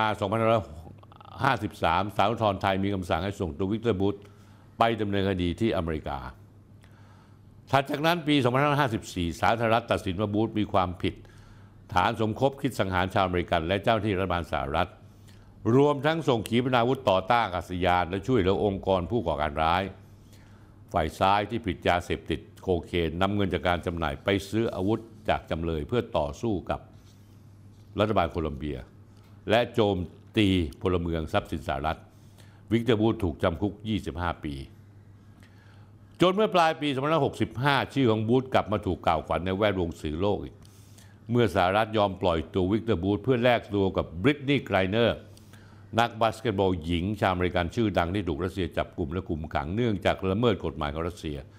ด้วยการพกพาบุหรี่ไฟฟ้าที่มีส่วนผสมน้ำมันกัญชาเข้าประเทศรัสเซีย ประเด็นครับท่านผู้ชม ต่อให้คุณจับวิกเตอร์บูธไปขังไว้แล้วยังไง ต่อให้คุณจับอีกร้อยวิกเตอร์บูธก็ไม่ได้ทำสงครามในโลกนี้สงบลงได้หรอก เพราะจริง ๆ แล้วท่านผู้ชมรู้ไหมนายหน้าที่ค้าความตายตัวจริง ตัวใหญ่ที่สุดก็คือประเทศสหรัฐอเมริกา และใครเลยเป็นนายหน้าค้าความตายตัวพ่อ รายการนี้เมื่อสองสัปดาห์ที่แล้วคือในวันศุกร์ที่ 26 มกราคม 2567 ผมเคยเคยกล่าวไว้แล้วว่า ปีนี้ปี 2567 ถือเป็นปีที่สุ่มเสี่ยงว่าจะมีการจุดกระแสสงคราม ขึ้นในแถบบ้านเราหรือที่เอเชียหรือไม่ เนื่องจากในห่วงระยะเวลา 3 ปีที่ผ่านมา บนโลกใบนี้มีสงครามใหญ่ประทุขึ้นแล้วต่อเนื่อง 2 จุด จุดแรกคือสงครามยูเครนประทุตั้งแต่วันที่ 24 กุมภาพันธ์ 2565 จะครบรอบ 2 ปีอีกไม่กี่วันที่จะถึงวันนี้จุดที่ 2 คือสงครามระหว่างอิสราเอลกับปาเลสไตน์ฮามาส ปะทุวันที่ 7 ตุลาคม 2566 ที่ผ่านมา และมีทีท่าว่าจะลุกลามขยายสงครามใหญ่ทั่วภูมิภาคตะวันออกกลางในเร็ววันนี้ท่านผู้ชมครับ ขึ้นชื่อว่าสงครามแล้วต้องมีการพัดพลากแยกจากสูญเสียแล้วย่อยยับ เป็นสิ่งที่ไม่มีใครปรารถนา ยกเว้นเพียงบุคคลกลุ่มเดียว นั่นคือพ่อค้าอาวุธสงครามดังประโยคหนึ่งที่ตัวเอกในภาพยนตร์ Lord of War ที่นิโคลัสเกจเล่น เขาพูดอย่างนี้ I prefer people to fire my guns and miss just as long as they are firing ผมอยากจะให้คนที่ซื้อปืนจากผมไปแล้วยิงพลาด แต่เพียงแต่ขอให้เขายิงต่อไปเรื่อยๆ อย่างที่ผมพูดมาตอนต้นนะครับ ในโลกใบนี้พ่อค้าอาวุธสงครามใหญ่ที่สุดในโลก ช่วงระยะเวลาหลายทศวรรษที่ผ่านมา คือสหรัฐอเมริกานั่นเอง 5 ปีตั้งแต่ปี 2560 ถึง 2564 อเมริกาคือชาติผู้ส่งอาวุธสงคราม มากเป็นระดับหนึ่งของโลก คิดเป็นสัดส่วนเกือบถึง 40%ของอาวุธที่มีการส่งออกกันทั่วโลก อันดับที่ 2 คือรัสเซีย 18.6%อันดับที่ 3 ฝรั่งเศส 10.7%อันดับที่ 4 จีน 4.6%อันดับที่ 5 เยอรมนี 4.5%จากตัวเลขดังกล่าวเห็นได้ว่าผู้ส่งออกสงครามเบอร์หนึ่งของชาวโลกคืออเมริกา ส่งออกรวมกันแล้วอาวุธมากกว่าผู้ส่งออกอาวุธเบอร์สองถึงเบอร์ห้าคือรัสเซียฝรั่งเศสจีนและเยอรมนีรวมกันแล้วยังสู้อเมริกาไม่ได้ และนี่เองเป็นสายถ้ามีผู้ตั้งข้อสงสัยมานมนานแล้วว่าสาเหตุที่อเมริกาพยายามจะจุดกระแสสงคราม และกระพือความกระพือในภูมิภาคทั่วโลกอย่างไม่หยุดยัง้ง พื่อตอบสนองให้บรรดาผู้ผลิตอาวุธ หรือที่เขาเรียกว่า military industrial complex หรือกลุ่มอุตสาหกรรมทหารใช่หรือเปล่าท่านผู้ชมรู้ไหมหลังเกิดสงครามในยูเครนแล้วกลุ่มอุตสาหกรรมทหารอาวุธในสหรัฐกำไรอื้อซ่า 30 มกราคมหนังสือพิมพ์ Global Times เผยหัวข้อข้อเขียนชิ้นหนึ่ง น่าสนใจมาก แปลเป็นไทยก็คือ วอชิงตันในฐานะนายหน้าค้าอาวุธรายใหญ่ที่สุดของอุตสาหกรรมค้าอาวุธได้ประโยชน์อย่างมหาศาลจากความขัดแย้งระหว่างรัสเซียยูเครน เนื้อหาเขาบอกอย่างนี้ครับท่านผู้ชม2566สถานการณ์โลกตกอยู่ในความสับสนวุ่นวาย จากสงครามรัสเซียยูเครนยืดเยื้อ และความขัดแย้งในฉนวนกาซาเกิดขึ้นซ้ำเติมอีก ก็เลยมีการกระตุ้นความต้องการของชาติต่างๆ ในการจัดซื้อจัดหาอาวุธเพิ่มเติมขึ้นในหลายพื้นที่ของโลก จากสถานการณ์ดังกล่าวจึงผลักดันให้ปีที่แล้ว ปี2566 สหรัฐสามารถขายอาวุธสงครามให้กับกองทัพต่างๆ ทั่วโลกได้มากเป็นประวัติการณ์ท่านผู้ชมรู้ว่าเท่าไหร่ 238,000 ล้านดอลลาร์ คิดเป็นเงินไทยมากกว่า 8.4 ล้านล้านบาท มากกว่างบประมาณแผ่นดินของประเทศไทยเกือบ 3 3 เท่า ตัวเลขยอดขายอาวุธสงครามดังกล่าวถูกเผยแพร่โดยกระทรวงกลาโหมเองนะฮะและกระทรวงการต่างประเทศอเมริกา เมื่อวันจันทร์ที่29มกราคมที่ผ่านมาเนี่ยตัวเลขดังกล่าวถือว่าเป็นการเพิ่มยอดขายอาวุธถึง 16%จากปีก่อน การเพิ่มอย่างมากของยอดขายอาวุธสงครามอเมริกาของอเมริกาให้กับประเทศต่าง ๆ ปีที่แล้ว ตามรายงานของสื่อ politico สื่ออเมริกันที่เกาะติดด้านนโยบายทางการทหารระบุว่า มาจากข้อตกลงสำคัญที่เกิดขึ้นจากสงครามรัสเซียยูเครน โดยข้อตกลงใหญ่ที่สุด คือการขายอาวุธตาม 3 รายการมูลค่าประมาณ 30,000 ล้านดอลลาร์ หรือ 1 ล้านล้านบาท ประกอบด้วยเฮลิคอปเตอร์โจมตีอาปาเช่เฮลิคอปเตอร์ขนส่งชินุก ระบบ ยิงขีปนาวุธขนาดกลางกับสองพันธมิตรใหญ่ในนาโต้คือโปแลนด์และเยอรมนีทั้งนี้นับตั้งแต่เกิดสงครามยูเครนขึ้นรัฐบาลอเมริกา ถือว่าเป็นคนเติมเชื้อไฟให้กับสงครามครั้งนี้อย่างไม่หยุดไม่หย่อน ส่งผลให้พ่อค้าอาวุธของสหรัฐได้รับอานิสงส์จากยอดการสั่งซื้ออาวุธที่เพิ่มขึ้นอย่างมหาศาล นอกจากนี้แล้วสงครามยูเครนยังจุดความหวาดกลัว สร้างความหวาดผวากับประเทศในยุโรปทำให้เกิดโรคกลัวรัสเซีย และยิ่งทำให้กลุ่มอุตสาหกรรมการทหาร หรือ military industrial complex ของสหรัฐ สามารถกอบโกยผลประโยชน์จากสงครามครั้งนี้ได้อย่างเป็นกอบเป็นกำยิ่งปลายกุมภาพันธ์2567 ปีนี้ อีกไม่กี่วันสงครามยูเครนจะครบ 2 ปีและย่างเข้าสู่ปีที่ 3 ยิ่งพิสูจน์ได้ชัดเจนว่าอเมริกาคือจอมบงการผู้อยู่เบื้องหลังที่แท้จริง อีกทั้งยังเป็นผู้เก็บเกี่ยวผลประโยชน์อย่างเป็นล่ำเป็นสันจากสงครามใหญ่ในยุโรป ซึ่งกินเวลามานานกว่า 700 วันเข้าไปแล้ว วอชิงตันมีเป้าหมายที่จะขยายขอบเขตของทฤษฎีภัยคุกคามของรัสเซีย เพื่อคมคูประเทศต่างๆ ในยุโรป ให้แข่งขันการสะสมอาวุธ ซึ่งในที่สุดแล้วคนที่ได้ประโยชน์ที่สุดก็คืออเมริกา คนเสียประโยชน์คือบรรดาชาติต่างๆ ในยุโรป และสูญเสียมากที่สุดคือยูเครน ความยืดเยื้อการทวีความรุนแรงและความสูญเสียจากสงคราม ตั้งแต่ยูเครนไปจนถึงตะวันออกกลาง แม้จะเป็นสิ่งที่ทั่วโลกหวาดผวา แต่ข่าวร้ายเหล่านี้ของชาวโลกล้วนแต่เป็นข่าวดีของผู้ค้าอาวุธของอเมริกา ที่ทำกำไรได้อย่างมากมายมหาศาลจากสงครามเหล่านี้ ที่สำคัญอุตสาหกรรมการทหารสหรัฐยังมีความผูกพันอย่างใกล้ชิดกับการเมืองสหรัฐ โดยทำลายสถิติด้วยการขายวุธต่างชาติได้ถึง 238,000 ล้านดอลลาร์ในระยะเวลาเพียงปีเดียวท่านผู้ชมนะฮะกลุ่มอุตสาหกรรมทหารนั้นแผ่อิทธิพลกว้างขวางต่อการเมืองสหรัฐ เป็นในทุนของนักการเมืองทุกฝ่ายไม่ว่าจะเป็นพรรคริพับลิกันหรือเดโมแครตด้วยเหตุนี้ไม่ว่าฝ่ายใดก็จะตามเมื่อก้าวขึ้นกลุ่มอำนาจบริหารในทำเนียบขาว ไม่มีใครกล้าท้าทายกลุ่มอุตสาหกรรมทหารเหล่านี้ได้ ด้วยผลประโยชน์อย่างนี้ท่านผู้ชมครับทำให้กลุ่มอุตสาหกรรมทหารของสหรัฐ จึงมีอิทธิพลอย่างมาก ต่อนโยบายรัฐบาลสหรัฐ จนถึงขั้นที่มีการเปรียบเปรยว่า กลุ่มอุตสาหกรรมทหารของสหรัฐ ได้ไฮแจ็คหรือเป็นเจ้าของที่แท้จริงของรัฐบาลสหรัฐไปเรียบร้อยแล้วนะ แม้กระทั่งอเมริกาเองกระทรวงการต่างประเทศเมื่อวันจันทร์ที่แล้วเนี่ยยังระบุชัดเจนในตอนต้นของแถลงการ ระบุว่าไงท่านผู้ชม พูดอย่างนี้ครับ การซื้อขายแจกจ่ายอาวุธสงครามนั้น เป็นเครื่องมือนโยบายต่างประเทศที่สำคัญของอเมริกา ซึ่งอาจมีผลกระทบระยะยาวต่อความมั่นคงระดับภูมิภาคและระดับโลก อเมริกามันเลวจริง ๆ มันยังยอมรับเลย ข้อความนี้แสดงให้เห็นความสัมพันธ์อย่างใกล้ชิด และแนบแน่นระหว่างอุตสาหกรรมอาวุธสงคราม และนโยบายการต่างประเทศของอเมริกา หลายครั้งหลายหนวอชิงตันใช้นโยบายต่างประเทศของตน เพื่อปลุกปั่นให้เกิดความสับสนวุ่นวายและการเผชิญหน้า เพื่ออุปสงค์หรือความต้องการอาวุธสงครามในประเทศต่างๆไม่ว่าจะเป็นการสร้างเรื่องภัยคุกคามจากรัสเซีย และภัยคุกคามจากจีน ด้วยเหตุนี้พูดได้เลยท่านผู้ชมว่าอเมริกาคือเซลล์มันค้าวุธมือหนึ่งสำหรับอุตสาหกรรมการทหารอเมริกา ด้วยเหตุนี้ตราบใดที่อุตสาหกรรมการทหารผู้ผลิตวุธสหรัฐ ยังสามารถขายวุธได้ อเมริกาก็จะไม่เลิกยุยงก่อสงครามในภูมิภาคต่างๆ ของโลก คาดการณ์ได้ว่าในปีนี้ปี2567 ยอดขายวุธสงครามอเมริกาจะยงยังคงเจริญเติบโตต่อไป และเชื่อแน่ว่ายังต้องมี ประชาชนผู้บริสุทธิ์ต้องตกเป็นเหยื่อทมินของนายหน้าค้าความตาย เหล่านี้อีกมากมายนับไม่ถ้วน ซึ่งในที่สุดบทสรุปของวันนี้ก็คืออเมริกา